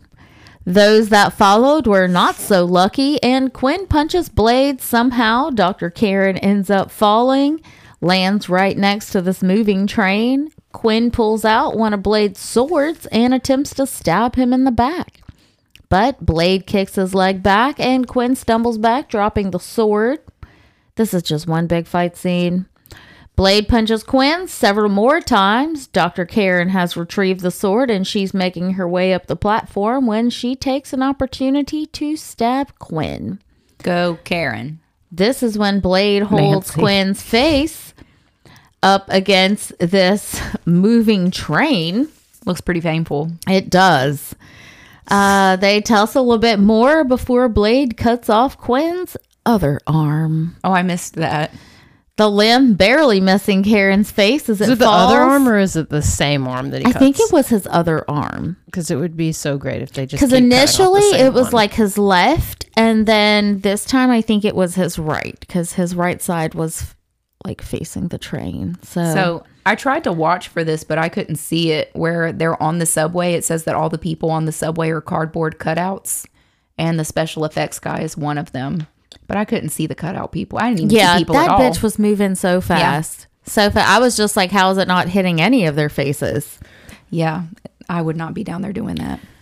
so quinn shocked he turns around takes off running away blade helps dr karen up to the platform and he sees more of quinn's people headed their way this is when we see uh what's the blonde one's name Mercury. So they Mercury. never say her name. I had a yeah little we bit looked it up of um. This is Arlie Jover. Y'all Okay. needed to know who she was. sure Oh no, y'all had said looked her up. no, I just looked. I looked on the credits to see what her name was Oh, okay. on IMDb, Kind of familiar. the Internet Movie Database. That's right. So they never say her name, but it is Mercury, like y'all said. She was in The Girl with the Dragon Tattoo, a lot of French movies. Blade was her American film debut, and she was on the Foo Fighters video for Walking After You. Dr. Karen shows concern on her face when she asks Blade, What are you about to do?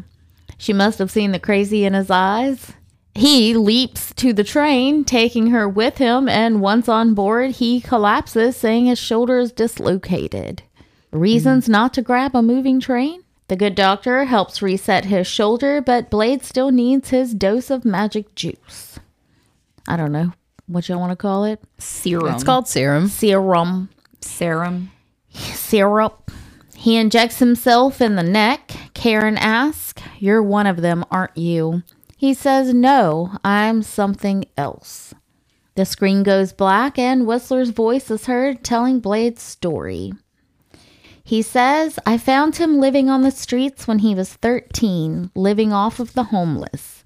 His needs for blood had taken over at puberty. I took him for a vampire at first, almost killed him until I realized what he was. Blade's mother was attacked by a vampire while she was pregnant. Unfortunately, he went or underwent genetic changes. He can withstand garlic, silver, even sunlight. He's also inherited their strength, but he still ages like a human. But by tomorrow, his injuries will be healed. Unfortunately, he also inherited their thirst. The serum is supposed to help suppress it, but time is running out, and all of my efforts to find a cure have failed. Dr. Karen asked Whistler while, why he hunts them. He says he had a family once, a wife and kids, until one night a drifter came along, a vampire. Basically, made him choose the order they died, and he says we will kill as many of them as we can find, but it's getting worse because of frost. I was thinking how tough Whistler is after all of that. His, Oh, yeah. his medicine is whiskey and Oh, cigarettes. for real. Like he I think that's all he lives off of. Yeah.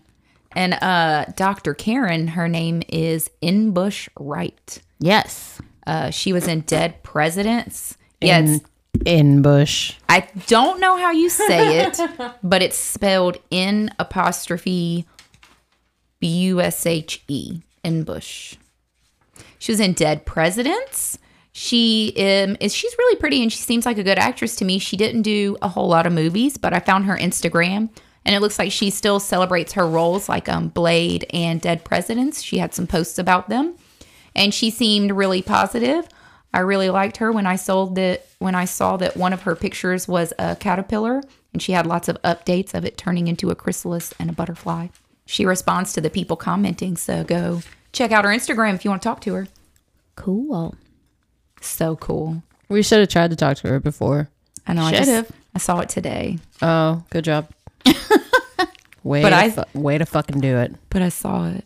What a good producer. She just wanted to tell you about it. You're the producer, a by the way. dick. I've already decided you're the producer of this We show. decided What would- today what would, the rest of our titles be? you carry all the fucking responsibilities. You're the producer. I would be the. chair holder. I drop the ball a lot. Let's pretend. We'll call you the chairman. Let's pretend like that's all I do for this podcast is just sit in this fucking chair. Oh no, everybody contributes. Dr. Karen goes in to check on Blade. She tells him, Whistler told me what you are. Blade tells her, You don't know me. They discuss how human versus monster he really is, and I feel like they were really having a connection. I feel like he's basically just a vampire. Like I couldn't really find a difference. What's the Yeah. human part of him? You can go out during the day. yeah, Yeah. that's, That's really about the it. only because he uses serum, but he could drink blood. He doesn't And eat food. He ages. Does he? ages pretty No, normally? doesn't He eat doesn't food at all? eat food. Oh. I have not. We don't see him eat food at all. But Yeah. he's got like strength and healing, so he's basically a vampire. You're a vampire. Yeah. What's there's no human part to him except that he can go out during the day. and he ages a little normally. But yeah, Yeah. that's what I noticed. I was like, he pretty much is a vampire. Yeah. In the next scene, Quinn is losing his shit, saying, Two of them against your entire security force. Deacon walks in. Quinn is begging to take out Blade because he took his arm again. but Frost wants him alive.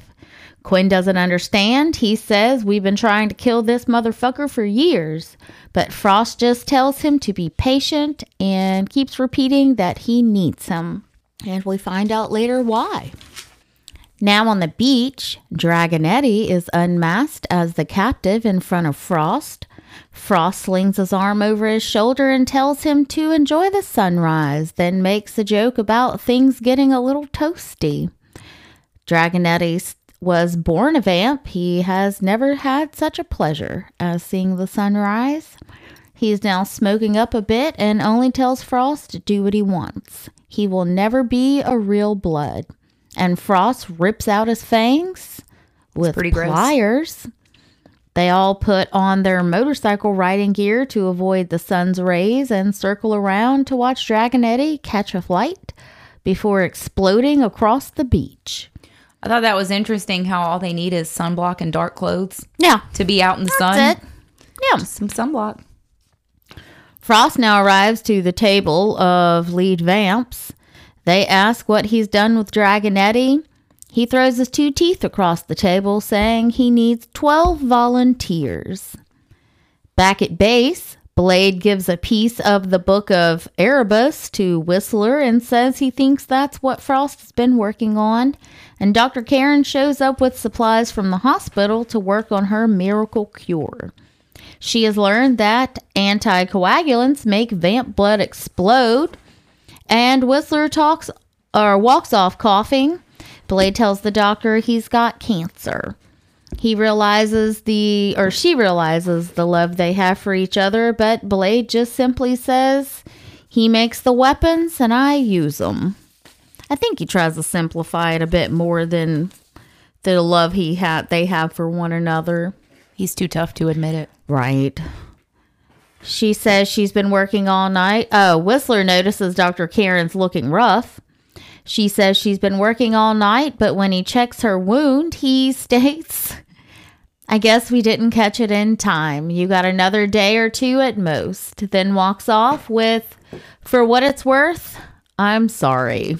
I wonder why he didn't just take her out right then because she knows all their secrets. She knows where they Well, are. she's trying to make a cure. Yeah. He's just going to let her work till I guess he's got to kill her. That's true. Blade is out on the street during the day when he gets a mind call slash vamp call from Frost, who's standing across the street holding the hand of a small little Asian girl as leverage. Frost says it's an honor to finally meet him. He knows about his serum and everything. Blade notices Frost has slathered himself in sunblock, and Frost says it's a start. But the goal, of course, is to be a true daywalker. Frost tells him to stop denying what he is the humans are cattle. They would never accept a half breed like him. Frost wants to offer a truce. He wants to join forces, but Blade tells him his eyeliner is running and goes on to tell him, You are nothing to me but another dead vampire. Frost calls him an idiot, grabs the girl up by her neck with what looks like only one finger. He tells Blade to be careful. Blade says, What do I care? They're cattle, just like you said. Then he opens fire on Frost. Frost avoids all three bullets and some kind of matrix move and launches this kid plas- past Blade I read into a food stand. I read some stuff about people comparing this with the Matrix, but the Matrix the storyboards and stuff were already written and stuff like they didn't really copy each other. The Yeah. Mm-hmm. bullets and the trench coats, it's just a coincidence. It was just a thing, it was a vibe. and how um, Victoria Fromkin was a linguistic professor from UCLA. She helped create the Pacas language from this TV series of Land of the Lost in 1974. Mm-hmm. So for this movie, they had her create a vampire language, but it was only used for two scenes. Whenever the vampire elder fusses at Frost, and whenever Pearl yells about the blood go- blood god, they also used it and repeat the same line that Pearl used whenever they meet at the park, the meeting they just had. The language sounds like Hungarian and it's also references Transylvania, but she also mixed it with Russian and Czech words.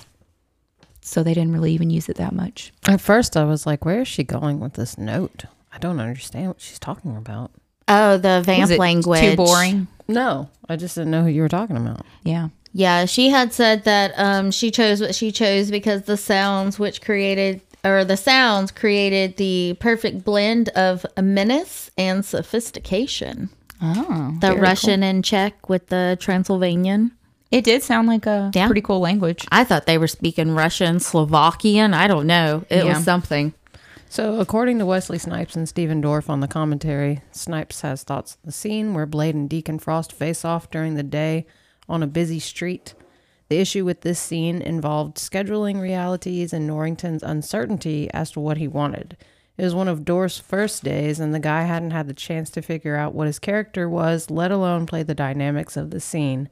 Snipes tried to help, which was very delicate, and it paid off. He told Dorf we need more, and it finally clicked, resulting in a powerful interaction between the two. Steven Dorff doesn't disagree, but he does add that it was an interesting day in part because people like David Fincher were visiting the set. He had also been rehearsing for hours and felt his performance was growing stale. So when Snipes stopped to pla to watch playback and to remind Dorff that he's a producer and therefore has more to say on the And that's the end of that note.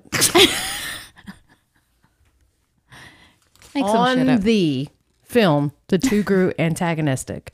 The most in, the most tense situations on a movie tend to make the best movies. I, That- got I mean, little it lost wasn't in a there. bad performance. I feel like It was an awkward performance. I feel like they probably could have left out this whole scene. yeah, It I was don't just, really know what the point It of was it was. awkward and random, and I was like, "Why is he even like? Why is Bl- is Blade on his way to the grocery store? Where's he fucking going? Like, why is he even out and about? He just wanted to try to Go get for a him walk? on their side, I guess. I don't know. And they needed us to see again that he could day walk with sunblock. I guess. I guess they guess. needed Blade to know. Yeah, it was something. It was pointless to me. At this point, I looked and I was like, "How Better cut it out if it's pointless to Andrea. well, at this point, I was like, how are they going to go for another hour? I was like, there's still an hour this of the movie? movie? I There's know. an hour left. I was like, this has got to be almost the end. Are your pits okay over there? I have one stinky pit. Just one, just Man, the did one. you forget I the just other keep one? seeing her lift her arm, and I don't know what's happening. I'm It's just so concerned. stinky, I have to keep I thought smelling something it. was growing. Okay, I have some deodorant. You have to keep smelling it. Yes, Joel's got that good all natural shit. I Got it can't- in my It doesn't bathroom. matter. It's still gonna stink. Okay. but it'll smell like frankincense on top of the stink. Frankincense stink. Back at the Bat Cave, Karen telling Whistler they have to treat the virus with gene therapy, rewrite the victim's DNA with a retrovirus.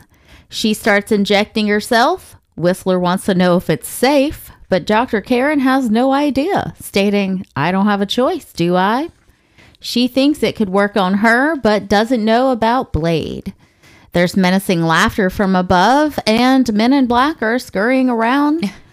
Their shooting starts taking place. Several of the bad guys get taken down before Whistler turns to Karen, telling her to get out of here. He starts, or he takes a shot in his leg. It to me, it looked to me like it was his bad leg, like his I think so. metal leg. It looked pretty bad.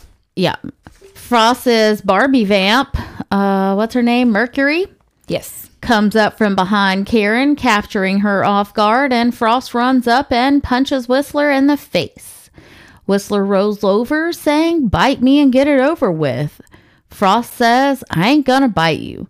Then stomps and kicks his head so many times, I actually had to look away. Oh, it was really bad. Then he spits on him.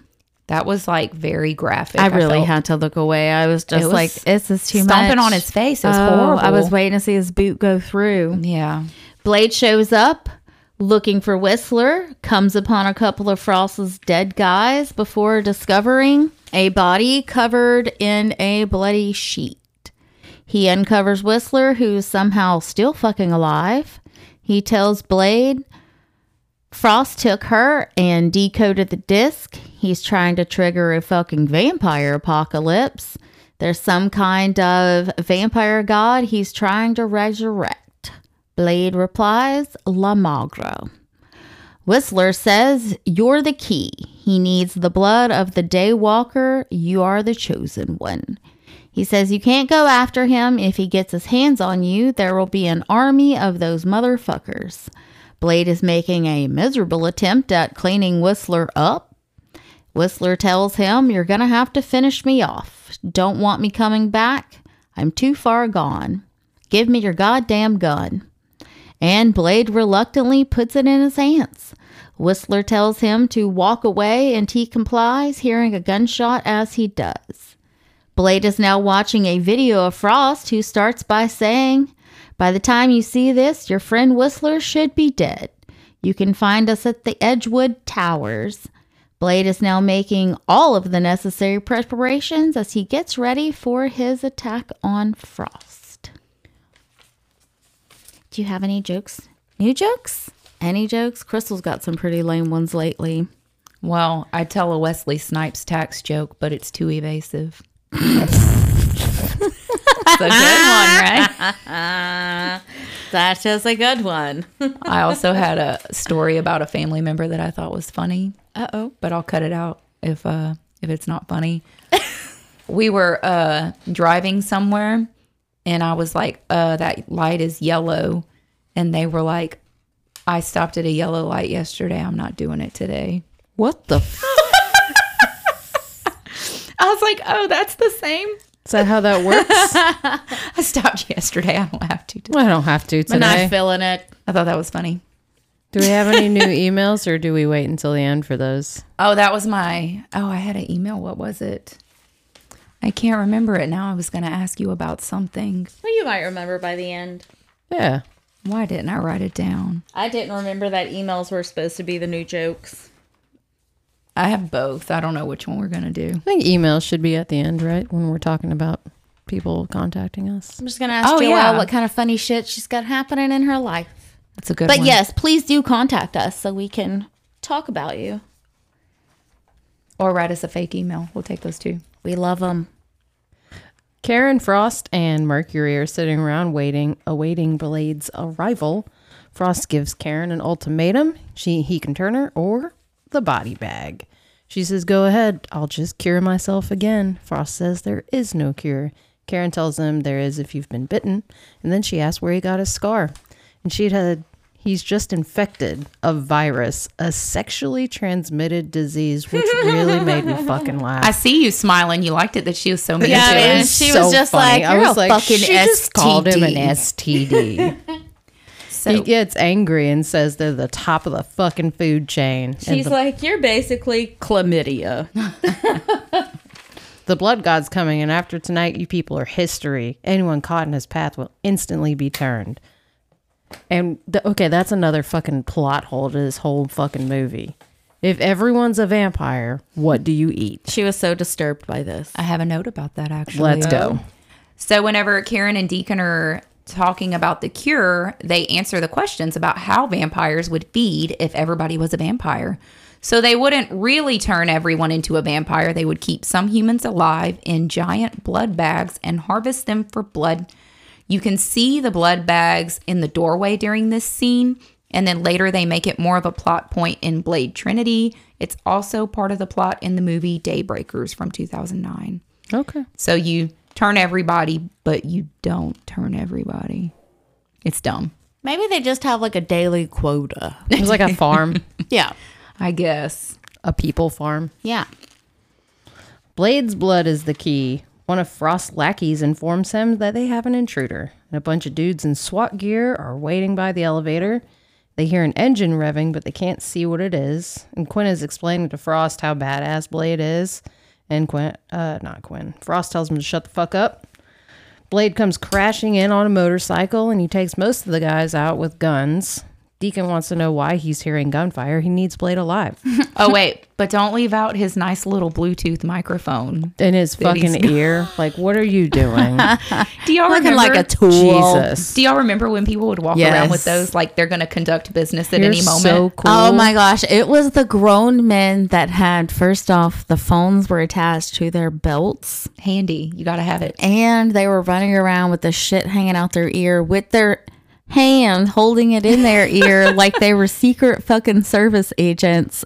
Blade kicks a couple of kung fu vampires' asses and he injects them with Karen's serums and they explode. Blade walks into Frost's office and sees whatever little plan he has on his laptop. A metal box opens and his mother is lying on a bed. I just want to say real quick that Nurse Karen truly changed their fight against Vamps with her anticoagulant. Oh yeah, she did a lot. in She's the movie. like exploding Vamps left and right now. I wanted to know how his mom's hair grows because now she's got like really long, fluffy hair, but at the beginning it was really short. Yeah. But she got turned. Yeah. right then. They still aged a little bit though. Yeah, I, have guess. one. th- I have one note um, where they were like the math's not mathing.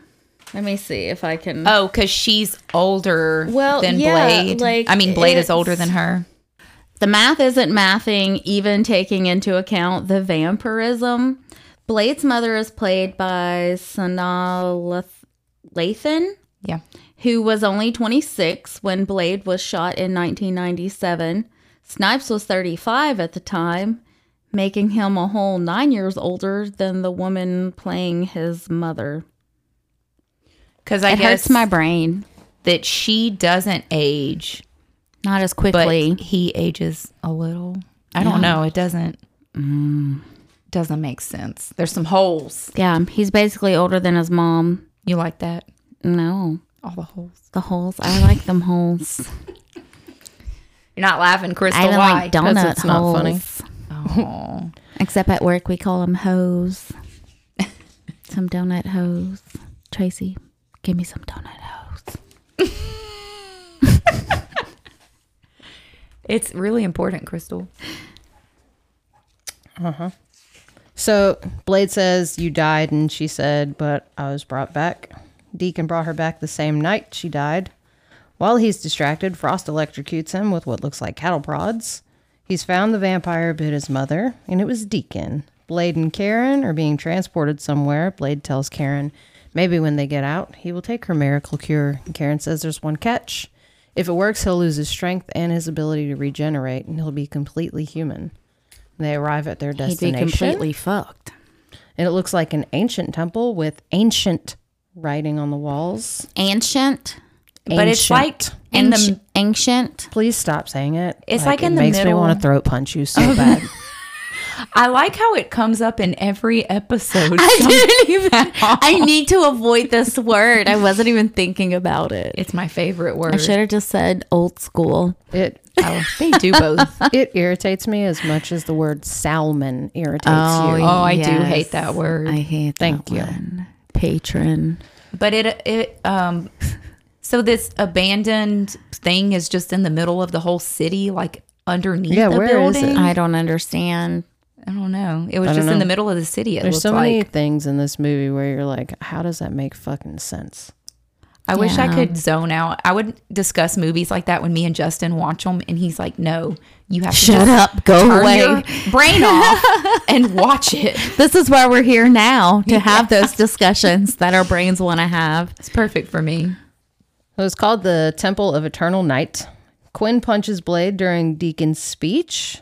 And Deacon says thanks and gets Blade's sword and tells Quinn to hold his arm out. Okay, so Love this it. place is the place the place they're supposed to be to do the 12 Yes. thing. So it's going to make them able the to canister. day walk, or the place of eternal night would mean that it's nighttime all the time. I don't I I don't know. I think they're just wanting superpowers from Lamagra. Oh, okay. He's wanting to make him rise and they're just going to I don't know, be vamp gods. I need everything answered ever, Crystal. I don't have those answers. You're the producer, not me. Don't want the title. So, So be the secretary. I always I'll be get a secretary. secretarial positions. I'll be that. Frost tells Quinn to hold his arm out. He's scared. he is. He's like, but I just I just, got it back. I threw it back. I think he should have cut it off. And then I wanted him to. he looks like he's about to cut it off. And then he says, "I'm just kidding." It's pretty great. Quinn hands Frost the serum. Hands. so stupid. Frost asks Blade what it feels like, and Blade tells him to try it. He might like it. Frost throws the serum down whatever little fucking corridor pillar thing they're standing on, and uh, but we don't hear it smash. And Blade tells Frost he'll be dead It's like a by never-ending hole. dead by dawn. I don't know what it is. Oh, okay. because they have to take an elevator to like get up. okay. They take Blade away, force the board members downstairs, and tell Karen they have something special planned for her. They bring her to a room with four square holes in the floor and toss her in to meet an old friend. She's in a pit and there are bones everywhere. She hears a moan and it's her friend Curtis who is looks like bloody and She is can't get rambling away. on about something I can't even know. Curtis from the hospital. She Yes. can't get away from him. Oh. so why did they tote him all the way down there to throw him in that hole? I don't know. To fuck with her. Hmm. I guess just to like as They a just torture needed device some for extra. others. They needed an extra person. I don't know. don't He's, he's turned into a zombie vampire. Oh, She grabs a bone and beats him with it, and while he's down, she starts climbing her way out of the hole, which is like a super. It looks like a slide. She's fucking tough. Yeah. They put Blade into a mold, is all I can really describe it as. And his mother's talking to him, and then she starts rubbing her face against his, which I was like, that's fucking disgusting. I wrote that down. This is gross. I put, I put you. yeah. She said she's killed and enjoyed it. She walks away, and hits a button. Well, she steps on a button, and the other half of the mold closes in on Blade, and we see that it's uh, cutting his wrist and it's bleeding him dry, basically. They place the board members on runes that are etched into the ground, and Karen makes it out of the hole. She turns the mold that Blade is trapped in and opens it up, and she unstraps him, and he falls down. He's weak and needs his serum. Were we playing the Boff Mary Kill game? We're gonna do that after. Oh, okay. Karen tells him to take some of their some of her blood and he refuses at first and then just drinks away. For a long time. Meanwhile, his blood is traveling down this path and dropping onto the board members' foreheads. Well, the lackeys are holding their heads up so it drops onto their foreheads. And Frost is standing in the middle and the drops on him too. Blade gets up and he's all whole and healed. His mother arrives and they begin to fight. Lightning strikes the temple and everyone who has Blade's blood on their heads. Blade kills his mom and the board members' souls fly out of their bodies. I'm assuming that's their souls. I guess it looked really weird how they They have they're like bat-like and they crawl out of their mouth. It's skeleton bats scary. emerging from their disgusting. mouth holes. Yeah. Blade jumps down and Quinn tries to attack them. Oh, uh, sorry. They all flew into Frost. All those. That was a scene I felt like they could have cut down a little bit. Yeah, They flew in and out of him for a long time. they did. Could have just stayed in. yeah. What's the point? Blade jumps down and Quinn tries to attack him. Blade slices him in half and he dies instantly. And then he gets his sunglasses back. He needed those. They protect him from debris and ash. Oh, yeah, Probably expensive. Yeah. Frost lackeys are attacking Blade and failing miserably. And Because they're fighting him one at a time. Yeah. Mercury goes after Karen, and Karen sprays her in the mouth with vampire mace, and her head explodes. Blade sees his sword and grabs it, and Frost calls after Blade and says, Let's do this. And then they sword fight with unrealistic swords. Blade, what is that word? Slices. Blade slices off Frost's arm and cuts him in half, but his blood pulls him back together. Frost beats up Blade and calls him a little bitch. And then he sees his serum wedged into a part of the temple. He throws his little sword up there and then it moves a little bit and then it falls down. He does a sweet little spin move and it drops right into his hand. I love the lame ass shit talking they do throughout this whole movie. Look at you. There's truly no little bitch. lines happening in this movie. It's just shit talking. It's very comic book like to me. Yeah. Like it looks like the little comic book squares. Supposed to be. It is. Yeah. They did a good job. Yep.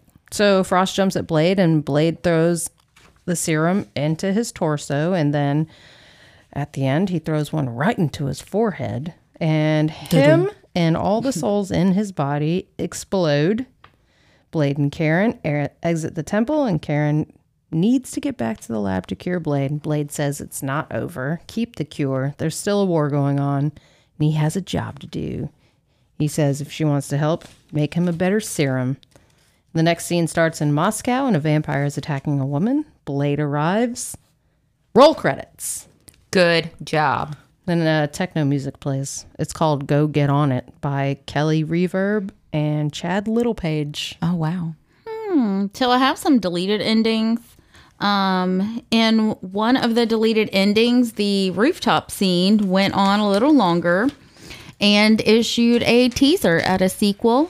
Blade tells Karen to keep her cure because he still has a job to do. Only just said this that. time, Karen then tells him, You're on the clock, revealing a figure watching the conversation from atop a nearby building. That figure being Morbius. The ending was meant to set up a sequel in which Morbius would be the main antagonist. That was Goyer and Stephen Norrington's idea. Uh, but when Norrington left, that idea went with him. And that was from bloodydisgusting.com. Can I I, wonder- read the notes that I have on that? I wonder if they'll reuse that for the new Blade in a Yeah. sequel. That would be cool. Michael Morbius was to be used as the main antagonist in Blade 2, but the idea was dropped. when Marvel sold the character's rights to Artisan Entertainment to produce a standalone Morbius film. Did they make that yet? Yes, Morbius in I don't 2020 in 2022. I don't It's watch got- those what's movies. his name? Jared Those- Leto. Yeah, Jared Leto. the sexual Oh, harasser. Is he? Yes. yeah. Oh, I didn't read about him. I still love him from my so called life Oh, he was so cute on there. forever. So, from GameSpot.com, an alternate ending. Initially, the ending of Blade was going to see Frost literally turning into the blood god, Lamagra, which was essentially a swirling mass of blood. While that ending was shot, there were some of the creative team that knew that the script stage, or at the script stage, it was a bad idea. But the studio didn't believe it until they actually saw the shot. They felt it didn't have enough oomph. So they came up with a new version that cost a ton of money. New Line supported it, and that's how we got the iconic sword fight between Blade and the possessed Frost. I thought that was a good ending. I think a swirling Vortex CGI of blood. blood doom. Swirling dervish. when Yeah. they did cut his arms off, you know, it did look pretty silly. It says the first cut of Blade brought extremely negative reactions from test screening audiences. This led to heavy reshoots and edits that delayed its release by six months in an attempt to make the film look less silly. I'm sure it did. It would have looked real silly for him to fight. Yeah. A bunch of blood. uh, yeah. I had a note that Okay. answers your question to Pearl's size. Oh. Stephen Norrington stated that the cause of Pearl's obese size was the creature gaining a cannibalistic lust for infants and children as he loves to eat their hearts. Eee.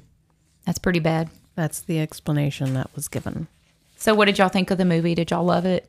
Hate it? liked it. think it's good. I liked it when I first saw it, and I, I mean, I still like it now. But there are so many questions that I have. Like, That's how I feel. Yeah. A lot of plot holes. There was Yeah. a lot of stuff I felt like went on a little too long. could have been better. Yeah.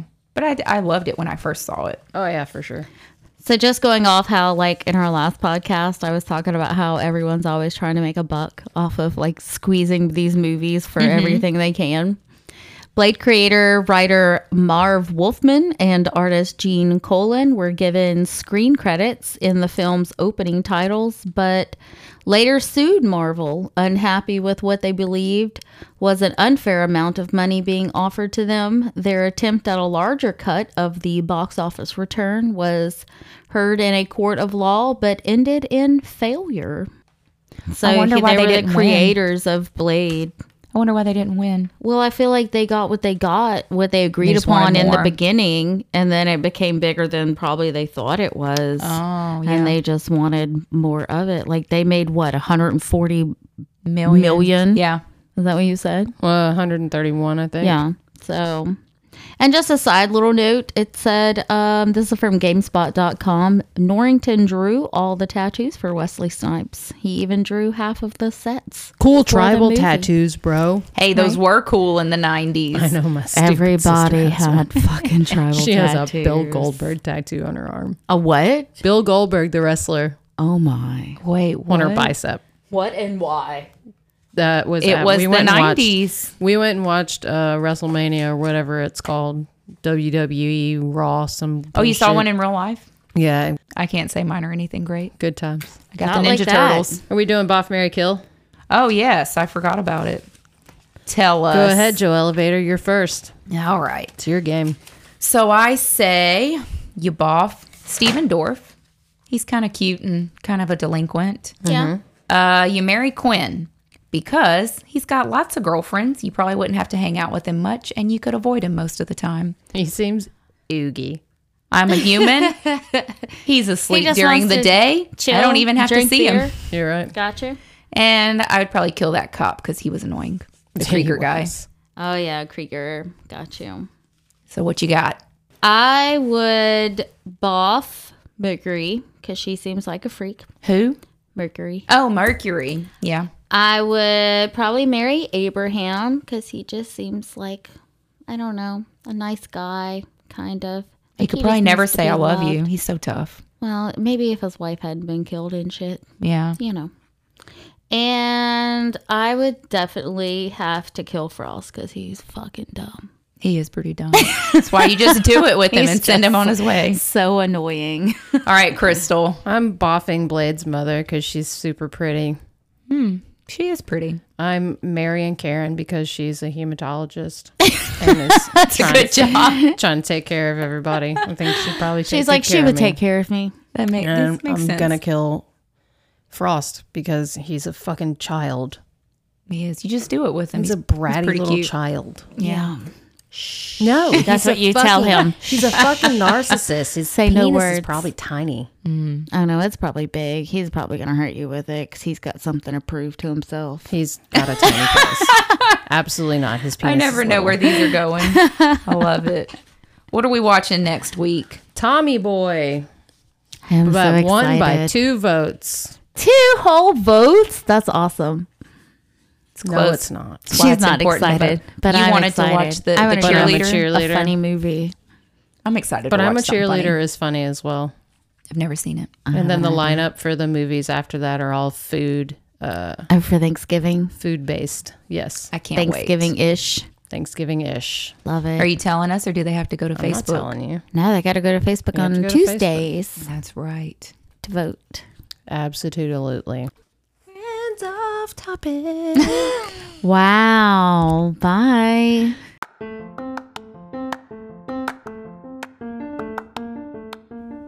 Thanks for listening. Please leave us a review wherever you're listening to the podcast.